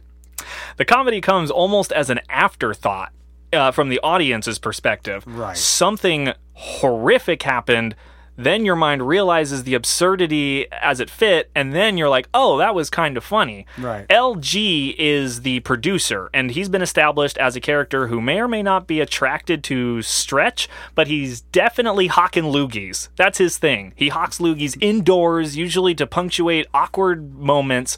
And the first instance of black comedy that I can point to is when he's. I'm getting ahead of myself again, but anyway, he's oh. dying. He's getting his head beaten in with a hammer The Filmmakers got ahead of themselves. You can, know. and he spits Yeah. as he's getting beaten in there with a hammer. So that's like kind of funny that I'm like, oh, like yeah. he's still hawking loogies even as he's dying. So anyway, like I said, getting ahead of myself. Stretch gives Chop Top a tour. The tour ends with a fantastic scare. Leatherface, a light being turned on, and Leatherface being at the end of a hall, running toward the camera, full chainsaw revving. Right. Great scare. He accidentally chainsaws Chop Top's head, which reveals why he's called Chop Top. He's got a chrome dome up on there. Uh, and that's when we get our big chase. Uh, uh, Leatherface is chasing Stretch through the radio station. Eventually, she holds herself up in the radio vault that's got a big, giant, like, freezer door. Um, and. Uh, yeah, that's when LG returns, sees that a truck is there. This doesn't look right. Bashed in the head with a hammer, and he's getting beat, beat, beat. Yeah. Stretches hold herself up inside the uh, radio vault, and she keeps saying, "They live on fear. They live on fear. They live on fear. They live on fear." Because that's something Lefty said. Is that they live on fear, and honey, I don't have any fear left in my heart. And it's something he holds on to later. Is that Lord, show me I have no fear, so that they can't do anything to me. It's a weird thing because they're people. They're not magic. There's no they live on fear thing. It's a metaphor for just insane fear. I don't know. That, that's your Justice League crossover right there. Did it strike you as weird? Um, yeah, of course it did. yeah. Um, So then there's this amazing moment, and I say amazing with a mountain of salt because this is an examination of a of Leatherface's sexuality. We mentioned in the 1st segment about how horrific it is to bring it back to the childhood fears, and one of those fears being an a lack of understanding of your body and its changes and things, and how that can incite fear. It's a body horror element when you think about it. So when Leatherface uh, doesn't break through the main uh, uh, freezer door. Instead, he breaks through the wall in a second really good scare. She ends up on the end of a bathtub filled with ice and beers, a typical thing you keep mm-hmm. in the radio vault. And Leatherface uses his enormously long chainsaw to, for all intents and purposes, have sex with her. He uses his chainsaw as an extension of his manhood and thrusts in the ice over and over again. Now, this would be subtle enough and effective in explaining of what the heck Leatherface is doing right now, but it goes further. Stretch starts to say, "How good are you? How good are you?" And then Leatherface start he turns off the chainsaw and starts rubbing it up her thigh. Now this too could be enough. Could be enough for me to understand what is trying to be put forth. But he manages to get the chainsaw all the way up to her vagina. It's pressing against her jeans, and she's saying, You're so good. You're the best. And Leatherface is standing there licking his lips, and then it finally moves on because what happens is it's literally like, uh oh, he's gonna come because he's like, I'm gonna rev the chainsaw and then he's gonna kill her, and that's what's gonna be it. And he's frustrated with the whole situation, so he just he goes a little nuts right there, and it blows my mind this scene. I feel like we could do a whole podcast on just that scene of what the heck is going on, of Leatherface being alone with a woman that he has a crush on, essentially, being a damaged child himself with nothing to connect himself to but this extension, this chainsaw, which he has used to only kill. And suddenly it becomes uh, a passionate extension of himself. Is this dark comedy? It's really sexy, isn't it? It's really sexy. I'm just so aroused when I was watching it. Um, oh God, I I don't know. Did you have thoughts on that scene? I I mean, Did you want to just not touch it? I mean, you can't not touch someone chainsawing an ice bucket full of beers while a woman spreads her legs on top of it. I don't know that I could say what was the intent of. Certainly, the sexuality that you, as you portrayed it, uh, is on board. I'm going to do a thing I haven't done before and I feel bad. I've on this podcast, I've established that I'm a gay man and I haven't established yet. How do you identify? Oh, I, I'm a straight man. Okay. So this scene and a lot of scenes like it in horror movies, I do not respond to in the way that the filmmakers wanted me to. There isn't even a twinge of interest in the idea of what's going on and it's it's something that I identify as. I'm sure there are other people who identify as gay who might still uh, feel the an inkling of what the filmmakers wanted. I'm curious, how did you react to it? Is this your first time seeing the movie, by the way? no, way? no, I had seen it before, but it must have been a decade since I'd seen it last. Um, yeah, the arousal comment was certainly a joke. Not turned on by that scene, but um, um, yeah, I def. I mean, absolutely, is that meant to be a representation of his uncomfortability with his own sexuality and in his infantile brain and, and being unable to establish it and, and I, I assume that it, it is meant that this this chainsawing people is some sort of sexual release for uh, Leatherface. Um, intellectually, I guess I, I think I can connect maybe with what the filmmakers were trying to do, And what is that? which I I think just that just to establish that killing is his is has replaced his sexuality. You don't think that's giving the the writers a lot of credit instead of saying, "Oh, they just wanted to make a sexy, scary scene"? Yeah, Because making sex scary is cool. I mean, yeah, I know it's. I like your interpretation more. because uh, well, making sex scary is kind of cool sometimes if you play it well. Because I mean, we're all nervous about sex and David Cronenberg certainly knows how to do it. and, and we're you know we're nervous about being intimate with other people and, uh, and you know laying yourself bare. Basic that kind of instinct. uh, yeah, there's a lot of things like that. Under the skin. Right. I think I think what's clear is the filmmaker was absolutely trying to give a like a Frankenstein feeling to Leatherface in that he's not really the villain. It's these people that made him this way. Yes. Um, Because he does not kill her in that scene. right. He lies to his brother when he asks, Did you get her? And he goes, Yeah. Right. Because he didn't ask, Did he kill her? He said, Get her. It's like, Sure. yeah. got her. Yeah. Yeah. So yeah, that that's my interpretation of it, and then obviously we'll get into how he hides her, which is Well, the that's- fun part. So Chop Top and uh, Leatherface take uh, the presumably dead LG away. They put him in the. They beat him to death, presumably with a hammer. They put him in the truck, and he dri- uh, They both drive away. Stretch follows them. Stretch gets Yeah. in her car. Does she get in a car, or does she run after them? Anyway, she follows the Sawyers. I'm going to refer to them now. Right, It's yeah. uh, we learn that Leatherface's name, at least affectionately, he's referred to as Bubba, Right. uh, and Chop Top is Chop Top. Though I don't know if they actually say his name. Um, it was just in the subtitles a lot.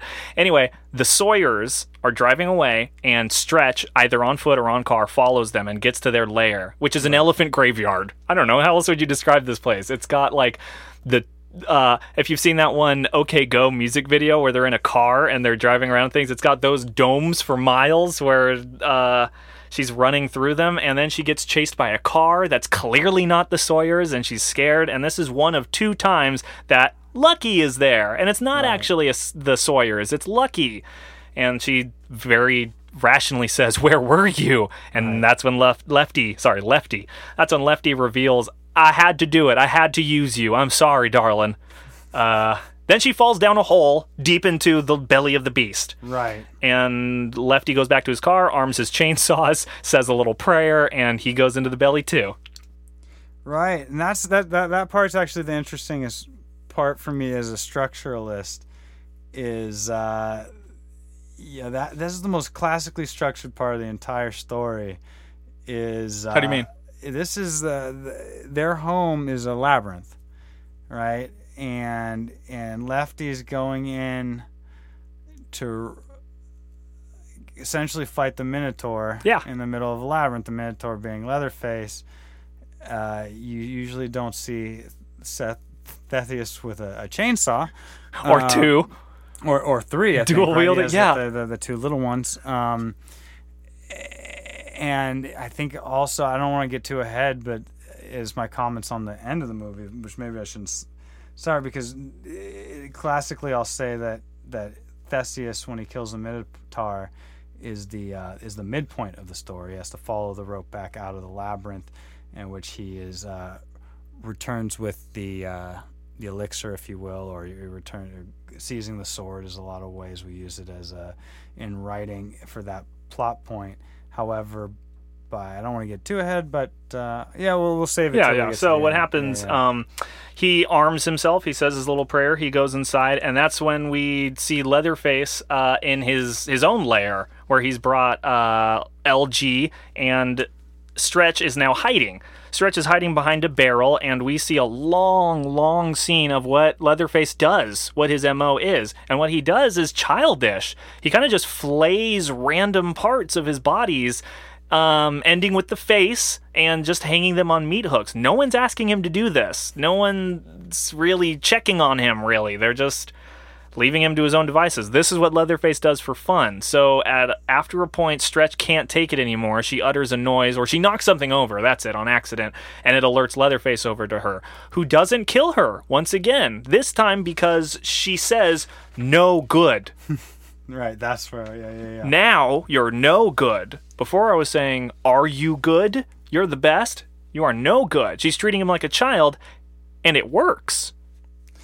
Yeah, and I'm gonna give a, a, a probably too good respect analysis of this, which uh, I want to drop back to the, the, the chainsaw scene, the, the greatest scene in, in history of cinema, because there he goes outside with that log, and I think that's what you're referring to with the the guy really liking him using the chainsaw, but he doesn't seem like he's ever used a chainsaw before, and is like randomly obliterating a log and i'm gonna go ahead and give him like unfair uh, credit and say that that was setting up uh, this protagonist to be a foil for his enemy who's chopping randomly at uh, bodies Ah.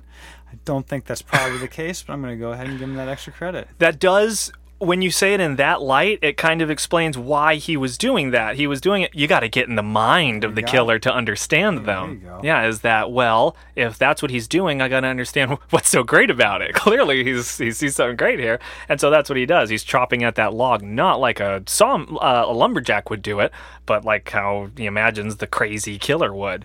Right. Um, so uh, Dennis Hop, I'm sorry, Lefty goes into the uh, pit, and Stretch is given LG's face to wear. Leatherface goes and gets LG's face, comes back to Stretch, and puts it on her. And then he puts LG's hat on her, and then he dances with her. Yes. Is this black comedy? Yeah, I took it as a. I was going back and forth between what was going on. It might be both things. Was to pretend that she's already dead to protect her from the rest of the family, but also to make him, her like him, look like him by oh. having Oh. a face as a mask too, like he I didn't is. think about that at all. And that's where with my Bride of Frankenstein idea, or I think it was an homage, homage to.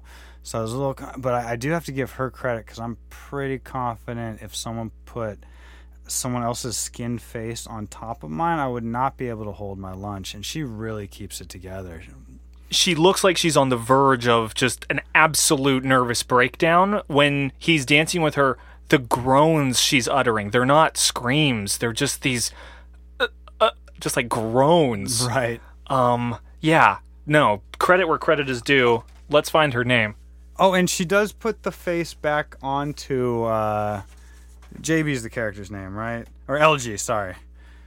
Uh, he puts his face back on her. caroline williams plays vanita stretch brock and she does a great great job in this movie Yes. So after Leatherface dances with her and leaves, LG gets up. Yeah. First, Leatherface ties Stretch's hands behind her back so that she can't take his face off of herself. And LG, who I wished was dead at this point, gets up. And he's not in abject, visceral pain. He's just kind of bewildered.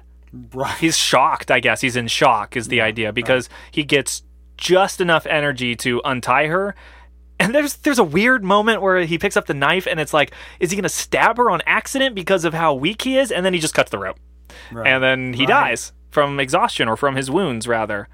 So it's hard to even call that one a Leatherface kill, because he kind of dies from his wounds after the fact. Right. Um, he did stab him earlier with the chainsaw there, but really, it was like this love. The part that got me was the loving act of putting his face back on him. There's a long, tearful goodbye in that way. That was a. I, if- you don't have to put my dead, ripped off face back on. That does not. Please. Oh, speaking of which, now I mentioned, uh, but I think during the break, the the Bill Moseley and and uh, Devil's Rejects and all that. So that's got to be the second thing they took from Devil's Rejects is the the face on top of her. Oh, yeah. Right. Um, that that's definitely not something I want to have happen to me. But yeah, the weirdly loving scene. Um, the long goodbye. The long I feel like modern movies don't do this. Um, a little. I mean, Thor Ragnarok just came out a couple weeks ago, and I won't spoil exactly what happens, but a major character perishes, Right. and the movie does not give a single second to the other characters reacting to their death before another thing approaches. Right. And it it's a thing that this movie didn't have to do, frankly, and it did, and it made the death of LG mean suddenly much more to me as the audience than I ever cared about him before. yeah, and I'll actually say structurally that is a thing the movie should have to do. Yes, That they just don't anymore. Um, because it feels like a waste of time. yeah, we usually call that moment um, the you know depending on what what structure you use, it's the all is lost moment. Yeah. you know, it's usually some death near the end of the second act. Um, that leads to the dark Loss of hope. Yeah, exactly, and and you know the, your character protagonist having that reflection of of of uh, what she's gonna do, the helplessness, that that fear, Giving up, temptation. yeah, and I think if you lose that, and you know, in, in the Star Wars movies are always really good at that. Obi Wan Kenobi dies at that point in the first one. The the new remake, that's spoiler alert. Han Solo dies at the same point for the same effect. Um, but yeah, I, I I think uh, that's that actually is good structure, and more movies should uh, should use that. I agree. So we get uh, a couple of shots here and there of uh, Lefty running through the compound, far away enough from everyone else that no one knows that he's actively chopping down the support structures to this mine. I guess it is. It's a mine Right. where all these load-bearing uh, wood chunks are, and Lefty's just going through chopping them down, screaming all hell. This is something Dennis Hopper actually talked about in an interview that he hates his character in this movie because he has agency in the first act and then goes mad for the third one and does nothing until the until basically his his end. Um, but what's interesting is that as he's going around, he comes across a body, a body that may or may not be familiar to people who saw the 1974 uh, original Texas Chainsaw Massacre, but it is the handicapped brother, Franklin. And De- uh, Lefty even says, uh, "Ugh, Franklin, they can't do this to you. Um, yeah, so that was kind of cool to tie it back to the original and kind of like almost far too late remind us of Lefty's tie to this story and why he really wants to do this and why he went out and bought two chainsaws instead of using the gun I assume he owns because he's a police officer. Or he Um, could have picked up at the gun shop at the radio store. Or that. I'm sure they sold guns at the chainsaw store They are in next to the liquor. Yeah. Um so yeah, he's going Well, through you gotta fight fire with chainsaws. Okay, so let's get to the very end. Stretch is being uh is bonked on the head and tied up and she's at a dinner table. This is the quintessential Texas Chainsaw Massacre scene Right. that has to be in every single uh, entry. A scene where a person is there under duress, surrounded by the grossest things you can imagine. What can you imagine? Oh, that, well, that's that's where Matthew McConaughey shines in the next one, right? That that, that equivalent scene. Uh, yeah, grossest thing uh, I can imagine. That I mean, Because I could tell you what shows up. It's chairs and chandeliers and lamps. Basically, all the stuff from the Ed Gein profile. Right. This is the Ed Gein scene.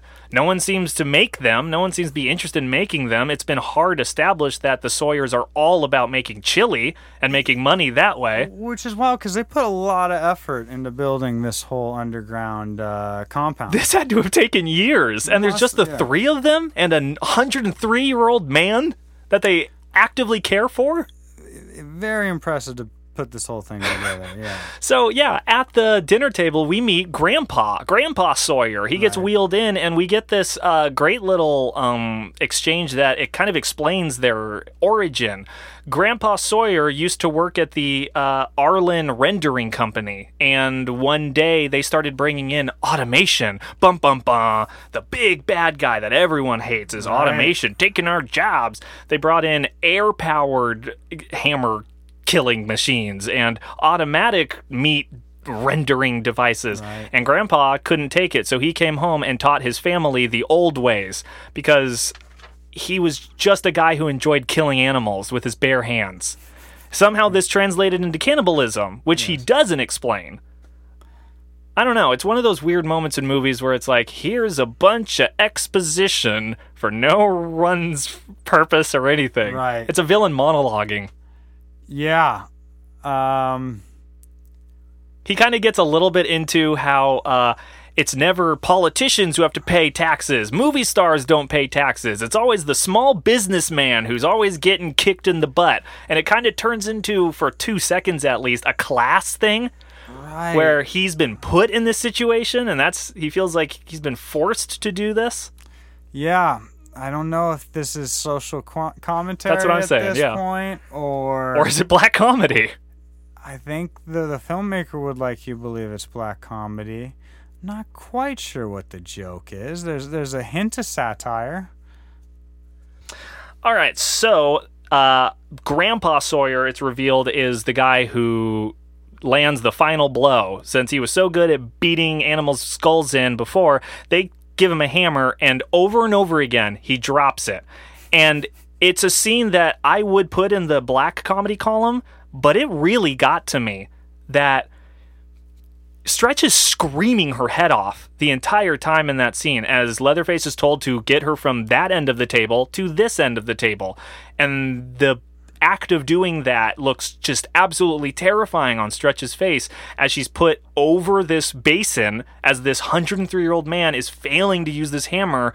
And it's just so terrifying because he's getting closer and better. And you see this moment of presen- prescience in his eyes as he realizes, ah, that there's the head. And he lands one blow on her. And that's all he can do. And she's kind of knocked out. But God, that scene really got me just the like trial and error and them just going, "Come on, Grandpa, come on, you can do it, come on." It's a family thing. It's a really family film, good for the holidays. yeah. Um, so Lefty shows up. Hooray! He's finally there. And Stretch kind of peeks around the corner, and that's when Lefty loses it and gets in a chainsaw fight with Leatherface. And they're literally using them. Like when I say the word chainsaw fight, you think, and that's what happens. It's a chainsaw. they're literally using them like kids use swords, like left, then right, left, right. I'm gonna go down now. Ready? Down. Yeah, it reminds me of playing with like the wooden swords from medieval times as a kid. Yeah. So he heroes up, he frees Stretch from her uh, things, and she goes and runs off. He manages to chainsaw uh, Drayton the cook's back and balls, kind of, um, and he hi- and Drayton hides under the table while uh, Leatherface. Okay, there's a lot of characters here. Drayton the cook is under the table. Stretch is running away. Chop Top is chasing Stretch. Lucky is fighting Leatherface on top of the table. Grandpa has picked up the knife and is now standing. Stretch is getting further away from Chop Top. She manages to break a lamp and quasi electrocute him, um, shock him really, because then he gets up. We cut back to chainsaw fight, and old Grandpa throws the hammer, misses Lefty, bonks Leatherface right in the head, which makes him lose just enough focus for Lefty to get a chainsaw in the gut. Right. But that still doesn't kill him. Leatherface has a chainsaw sticking out of his gut. Lefty pulls out two more chainsaws and starts fighting Leatherface some more. Meanwhile, underneath the table, Drayton Sawyer, the cook, has a grenade. He pulls down Nubbins, who I believe was a character in the first Texas Chainsaw. It's a corpse now. He pulls down Nubbins Sawyer and pulls out from his lapel or his jacket or whatever a grenade and pulls the pin and just kind of holds on to it until Leatherface falls over, drops his chainsaw through the table, which saws the back of Drayton, the cook. He drops the grenade, and as we see Chop Top chasing Stretch, big explosion behind them. Right. That's the last we see of Stretch, of um, Leatherface, of Lefty, of Grandpa, of Drayton, the dad. Who knows what happens to them? Because the rest of the movie, the last part of it, is Stretch getting chased by Chop Top higher and higher and higher. Turns out it got to be daytime at some point while they were down there because once they get outside, the sun is up. And and the carnival's an Aztec pyramid when you get to the top. And the carnival, yeah, is a spiral staircase. Or no, it's like a weird, like Tim Burton super uh, steep staircase until she eventually gets enough distance between uh, herself and Chop Top that she meets Great Grandma. Great Grandma, who's sitting at the highest point of the tallest tower and still holding on to that chainsaw. Who is she? Grandma Sawyer, right? So, well, first off, I think What is this supposed to be? I, I mean, to me, it, it was a, a little bit of an ode to Psycho. You know, it's the Oh. same story with Ed Gein. You got the the mom that's dead that you can't really accept. Um, oh, that. Okay, yeah, keep going. Sorry. Yeah, so that was my take on that. Uh, I, you and and especially with um, Chop Top's reaction to her. exactly Chop Top's reaction, like thinking she's still alive, all that kind of stuff is how I took that. The, the other part of that scene I took, which is interesting because this film has two protagonists. Yes. Another unusual thing. Right, and you're switching kind of back and forth, and you know, like I mentioned, he's he's kind of doing this Th- Theseus story of going to kill the Minotaur, who's Leatherface, and he uses a chainsaw, and, and normally that's the midpoint of the story where you would afterwards uh, return with elixir or uh, uh, Escape. uh, yeah, or collect the sword. We often talked about it. You get a reward through going through your ordeal of your innermost horror, right? His innermost cave was the descent into this place, which we didn't pass. Uh, I did skip over the fact that there, I believe, were dinosaur bones in the background when he was going down there. I There were? Did I miss that? Yeah, I'm pretty confident. I don't there think was I a- saw There was Wow. pterodactyl bones that he was when he was chopping through skeletons to get down there. Just noticed that in the background. Had to pause it and make sure. And yep, there's dinosaurs. I don't know how deep this thing is, but whatever. That seems to imply pretty dang deep. It seems like it would be. Um, Pretty literally labyrinthian. Yes, and so well, but within that though, I, I'd say the season the sword moment, since our other protagonist was killed during his ordeal seems to be her seizing the chainsaw. from, ripping it uh, from uh, the stone. Exactly. Yeah, exactly. Uh, Arthur taking the, the sword from the stone. Exactly. Mm-hmm. Same concept. Um, it feels a little truncated. Extremely. Uh, this be- is the last like minute of the movie. This is happening. Right. It's the last minute of the movie where normally this would be the midpoint of the film Yeah. in, a, in a traditional structure, which is kind of funny. Or maybe the climax with some falling action. But yeah, but it's really it it it, it makes the f- movie feel unended when Even- it there. it Yeah. feels unended even though we did tie everything up Right. and i remember so the last thing that happens is she finds great grandma great grandma is holding a chainsaw stitch i call her stitch stretch rips the chainsaw from great grandma and chop top sees this and thinks that ripping the chainsaw out is what killed great grandma so now chop top snaps Right. and he comes at her and If he, he hasn't sw- snapped already, but yeah, yeah. yeah. I mean, this is where he stops being kind of goofy Yeah. in any way and just is like blood rage. And he starts slashing at her back. And that's another really intense scene where that could take a long time to die from that. Right. But he's willing to do it because she's willing to stay there and rev the chainsaw. It finally gets going because someone's been filling gas into this chainsaw at the top of this tower. And she kind of pokes him a little bit and he falls Right. and we get this great shot of Stretch's complete transformation. She has the chainsaw now. She's the one in power, and she does her little dance and spins around. And that's the end.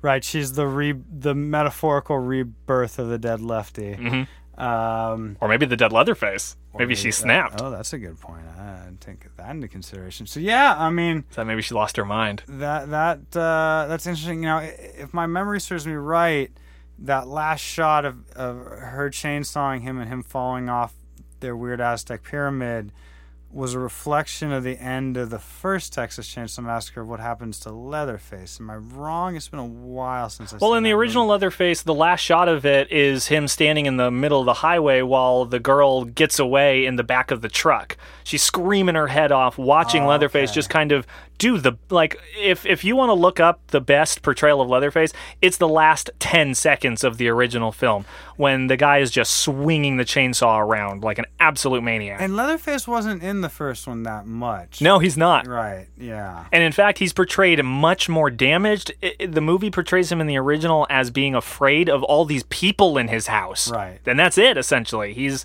he's a uh, an animal in a cage that's been invaded by the zookeepers. Right. Right.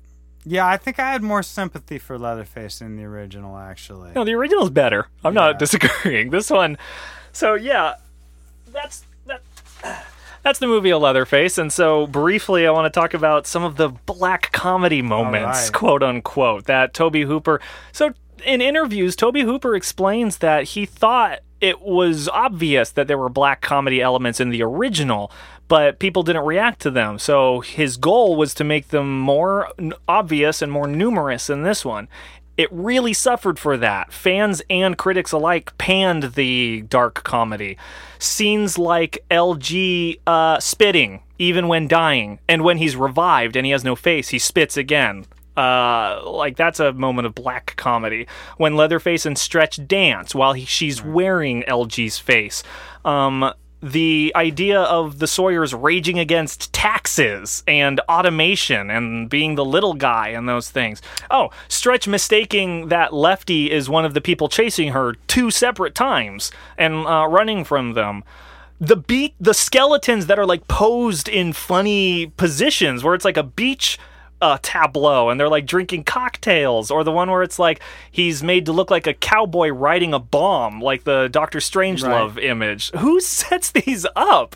Um, Grandpa's multiple misses with the hammer. Uh, oh, Dennis uh, Lefty showing up, confronting Drayton, the cook. Lefty saying, "I'm." Uh, the cook, Drayton, saying, Who sent you? Was it those burrito boys? Was it the new taco truck or something? And he says, I'm the Lord of the Harvest. And Drayton says, What is that? Some new health joint?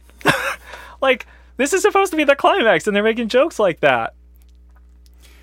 Yep. The exit sign at the end, which is supposed to be sign, like, What right. is that? Is that poetic? Like circular structure because she mentions there's going to be a tour and it's going to end with an exit sign. Why do they have working electricity? Yeah, yeah, it did remind me of uh, like a haunted house you go to as a like a ten year old. Yeah, with the skeletons just posed and things. Yeah. So yeah, black comedy um, in this. There's a theme of sexuality and sexual tension throughout the movie, mostly between Stretch and uh, Leatherface, but there's also between Stretch and LG. And uh, I don't know if there's any others. If they are, I feel like they're all geared towards Stretch, as she's the only female in this movie with anything to do. Um, that said, she does have a lot to do she's the one that takes it upon herself not to play the thing, but to chase her captors. Right. They left. She was safe, but she chased after them.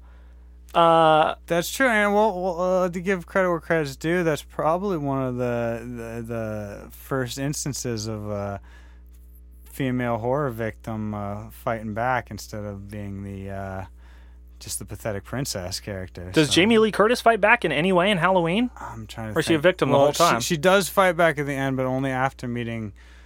I'm using the actor's name Loomis. now, but uh, Doctor, yeah, Yeah. Doctor Loomis. Uh, I was gonna say Donald Pleasence, but uh, um, she she did fight back a little bit, I suppose. That was a good character, though. Uh, I love Halloween.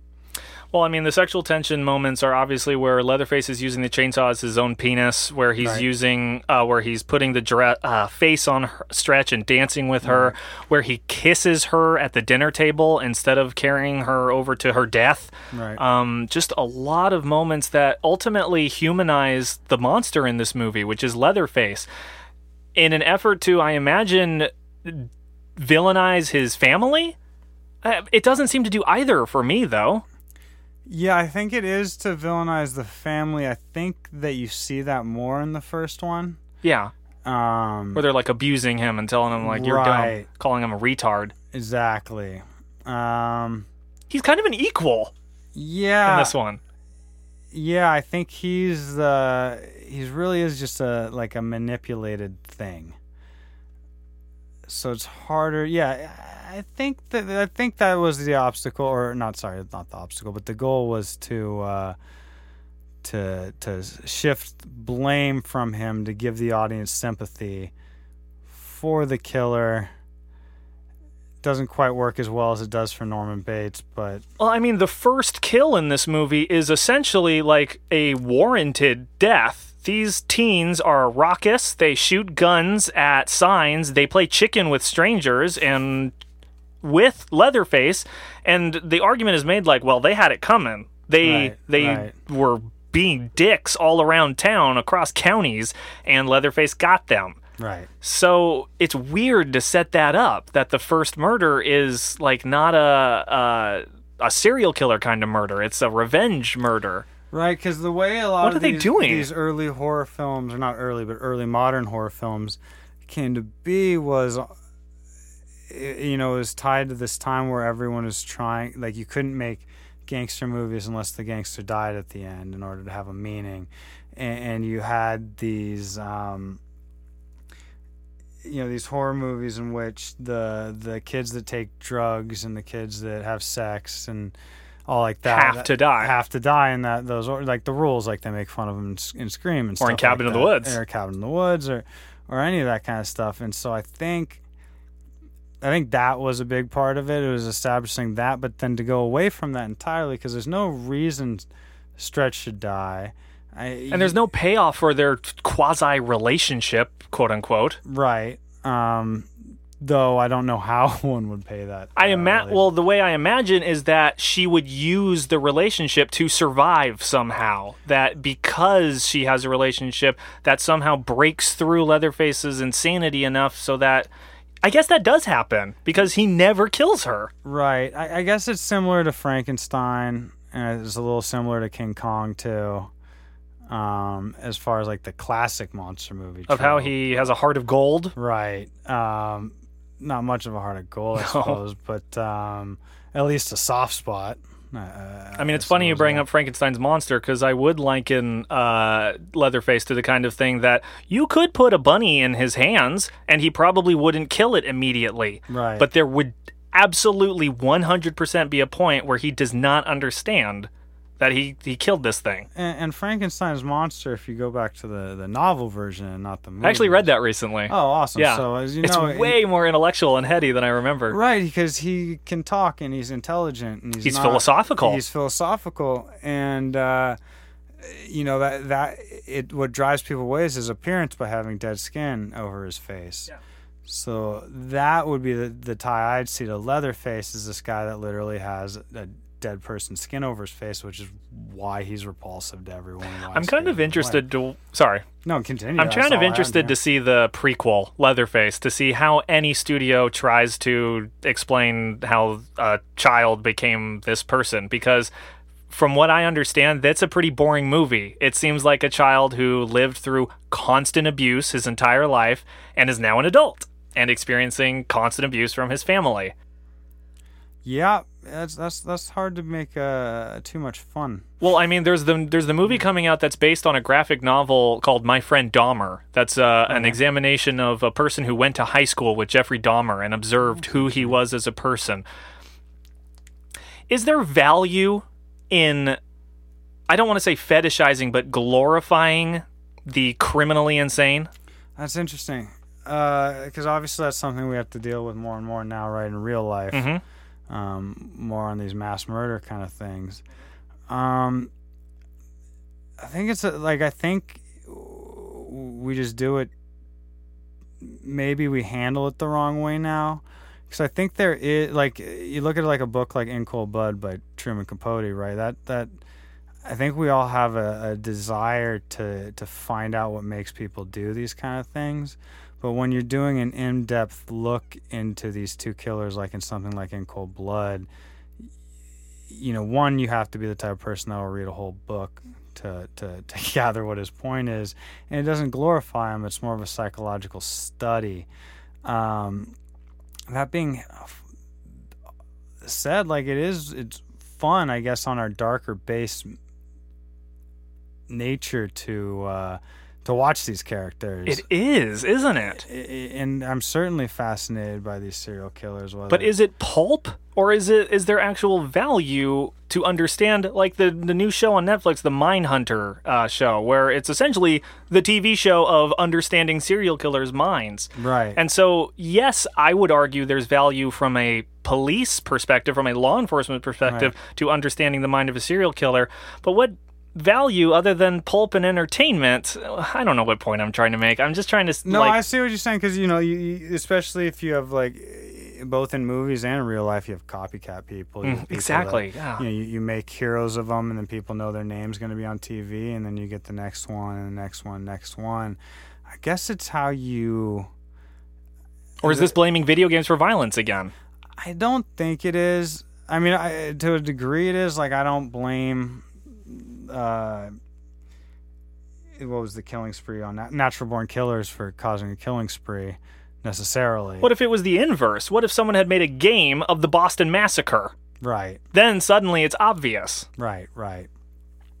Yeah, I mean, because it is something that I think the human mind we want. Boston. Marathon. Oh my god, I'm sorry. I'm like, I got, I got Texas- what you're talking yeah, yeah, yeah. about, But I got yeah. Texas Chainsaw on the mind. Sorry, go ahead. Um, but yeah, I, mean, I think we want to analyze and we want to make sense of these things because they're so. I mean, that's what, what I mentioned way earlier was that cosmic indis- indifference, right? I Mm-hmm. mean, we see that in real life. What's you know, the, this Vegas shooting, right? Or I know it's not the most recent one now, but that's still one that we have no idea why he did it, right? And there is this this kind of um, uh, what's the, Like a nagging sense of it's wanting like a to know. relief when you find out what can cause such Oh, it was because of his wife. Oh, it was because he hates blank. Right. Or like like in Orlando, at least you could say like, okay, this dude was a, a closeted homosexual that didn't know how to deal with it, maybe, and and and, and snapped or something that we can at least formulate. Because I think we don't want to think that we could just snap. Maybe part of it is we want to like have a reason to look at. Um, It's movies like The Purge that capitalize on that idea. That Right. all it would take is the opportunity, and right, you which, be a which I don't really buy into. I don't think if there was like everything was legal tomorrow, either of us would go out and rape and murder and steal. But, But the implication is that maybe your neighbor would. right, right. So- and then so you get paranoid Mhm. and you go against everybody else. Yeah, I mean, um, Uh, and the, So yes, it will make movies, but if it inspires even one Ed Gein copycat killer, what's what's the It's a good question. I I don't know that it because it doesn't seem to me I- like I'd have to see some Well, sort of scientific breakdown that, that says watching horror movies leads to horror. Because it seems to me li- like the video game thing. yeah? I believe there's been studies that people that actually play violent video games tend to have less violence. Or, or tend to be less violent in the Unless they're world. predisposed, unless they come from violence, if they're in an abusive household and end up playing Grand Theft Auto, that's not a good mixture.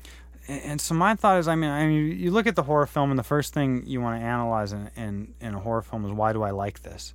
Right? We don't like being scared in real life. Uh, We don't like seeing guts. We don't like seeing guts and blood and stuff, but we like seeing these movies. And, and, and I think part of that is because you, in the subconscious, you know you're in a theater and you know you're comfortable and you know you're safe Safe. and so you can have these these feelings and these experiences. I, I think it's the same thing um, with how we get fascinated by these killers. Is you know it, it it's safe. We're not de- diving into our own subconscious and finding the darkest recesses of our own minds by looking to these others. Um, I think the fascination is a great point. From my experience, I was terrified of Chucky, like I mentioned. I had a mm. deep rooted fear, not of any of the scenes in any movie, because I hadn't seen a single one. I was a child and I was afraid of what Chucky looked like. Right. It was his design, the cracks, the absolute chaotic damage that his face was, incited instant and all encompassing fear in me. Right. And I had a sister who had dolls, and that became really difficult for me.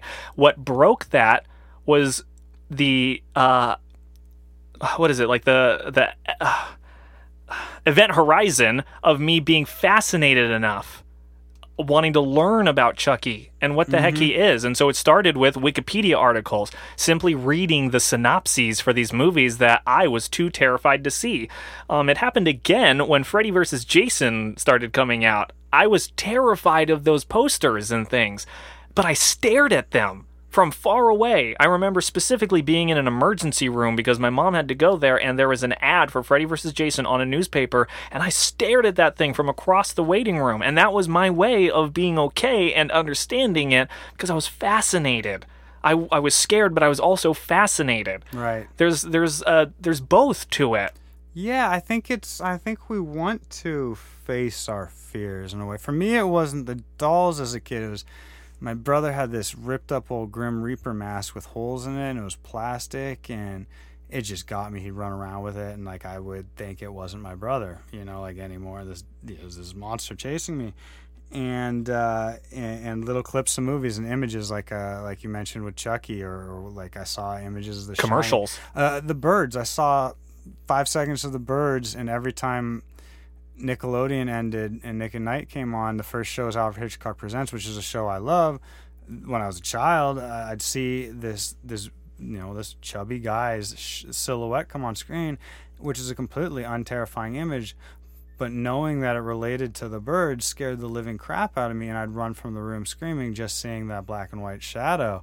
So I think you know as you get older, especially why you know horror films are so often targeted towards the adolescents is you know you get to that point and you want to start uh, facing your fears because that kind of is what makes you an adult it's almost like these movies i think are part of growing up when you when you when you can really especially a, a film like this it is a horror comedy or whatnot you can you can look at that and if you were really scared about mass people chasing you around and you see this movie you're like oh no i can I can, that's not real. I don't need to be scared of everybody around me. This is this is pretend.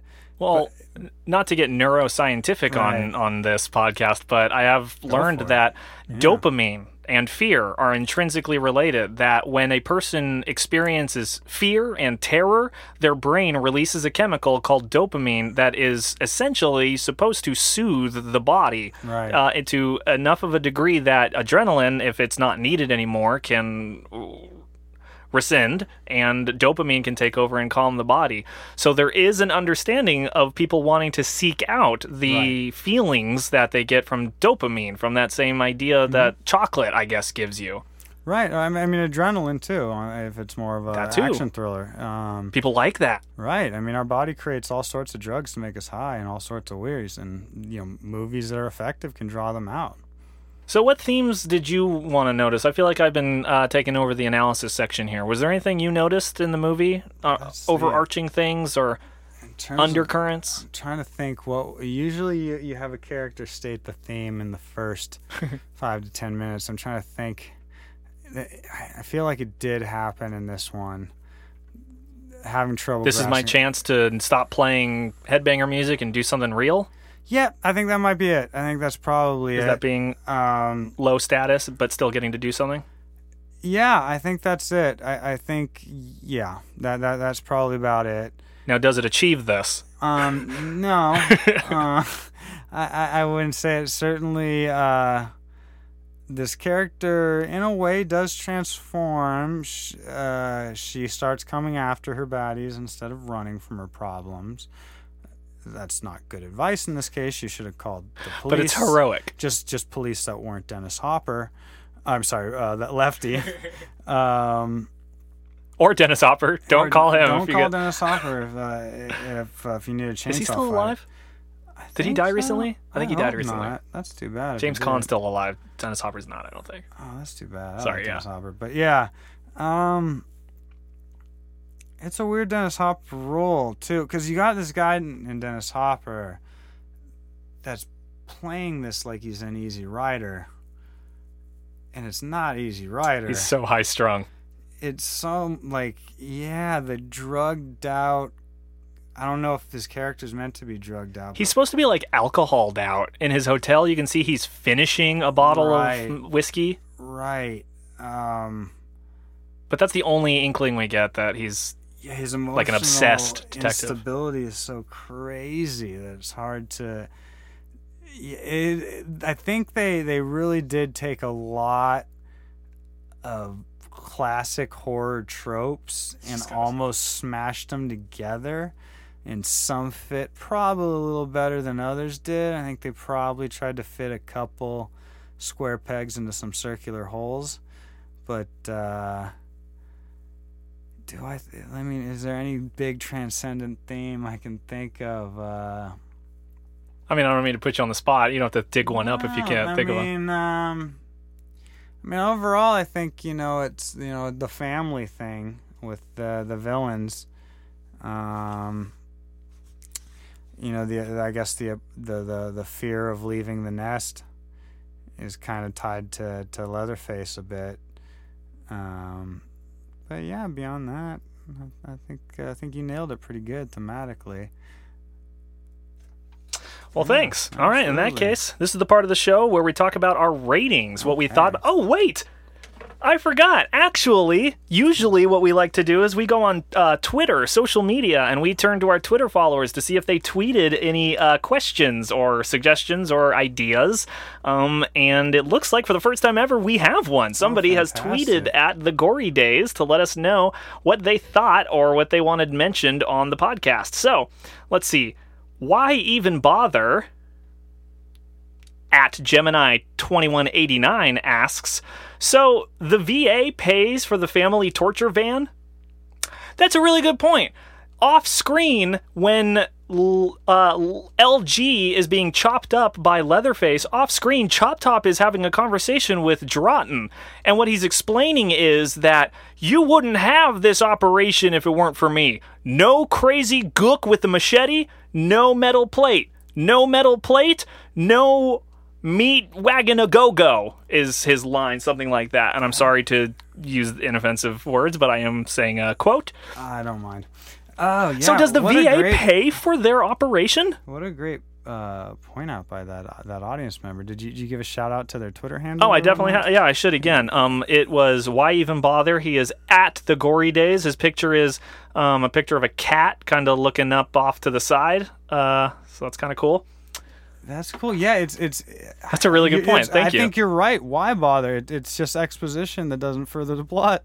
You're right. But It, it does add a little weird level of is this social commentary about Once again- something maybe that we're too young to really get of people Uh, taking advantage of veterans aid.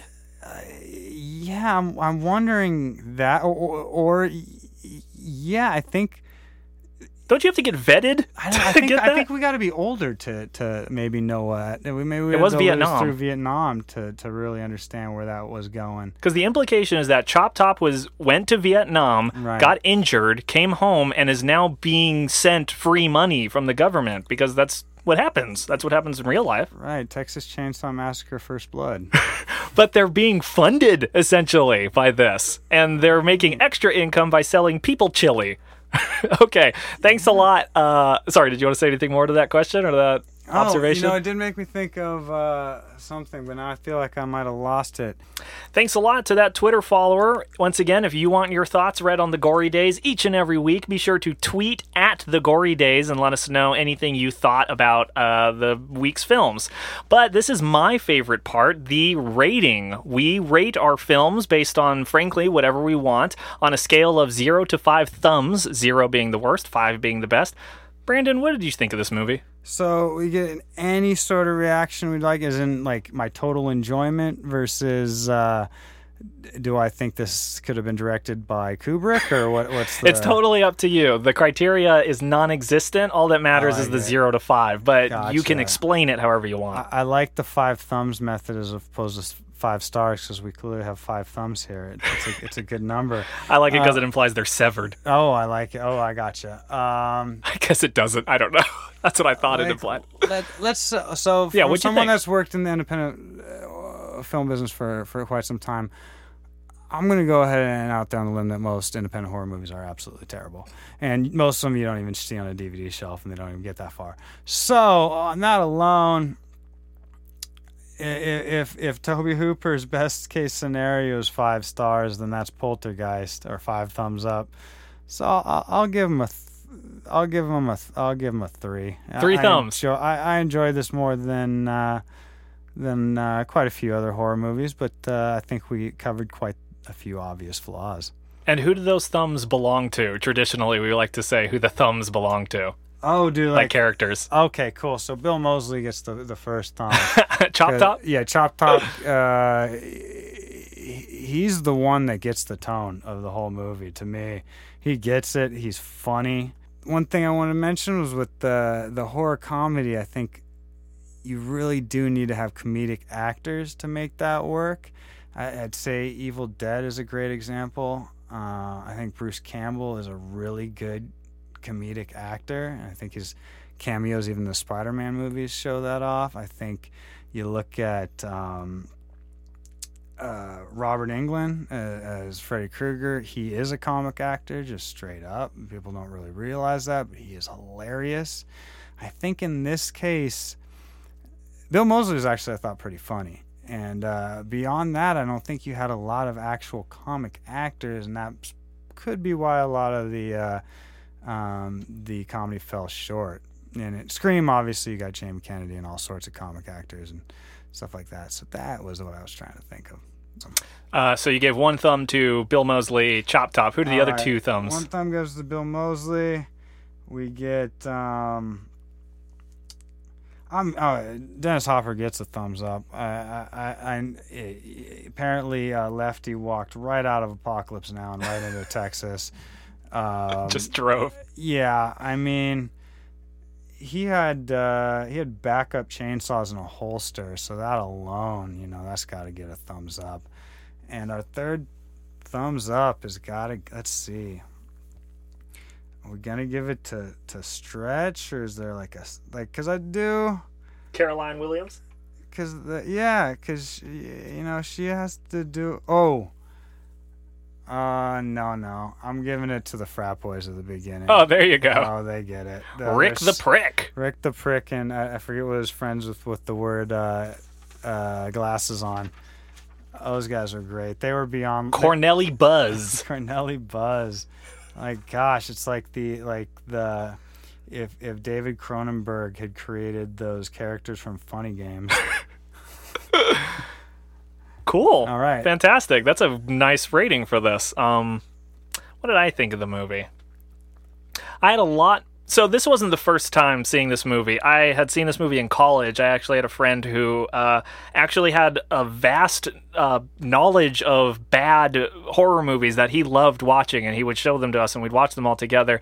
And I remember him showing this one, and he would he was just cracking up at like the chainsaw sex scene in the bathtub, and just laughing at Dennis Hopper running around chopping things down, and. Uh, yeah, so that was my first time seeing it. So seeing it this time through the lens of the podcast, uh, it made me realize like this is it's a fun movie. I was surprised at how much fun it was, and I'm not saying because of the black comedy. It's just the story is tight, it's easy to follow, and Stretch is a fun character. She is not a blonde bimbo without any agency waiting for a man to save her. Yes, she's waiting for Lefty to come and save her. He doesn't, and she goes off on her own.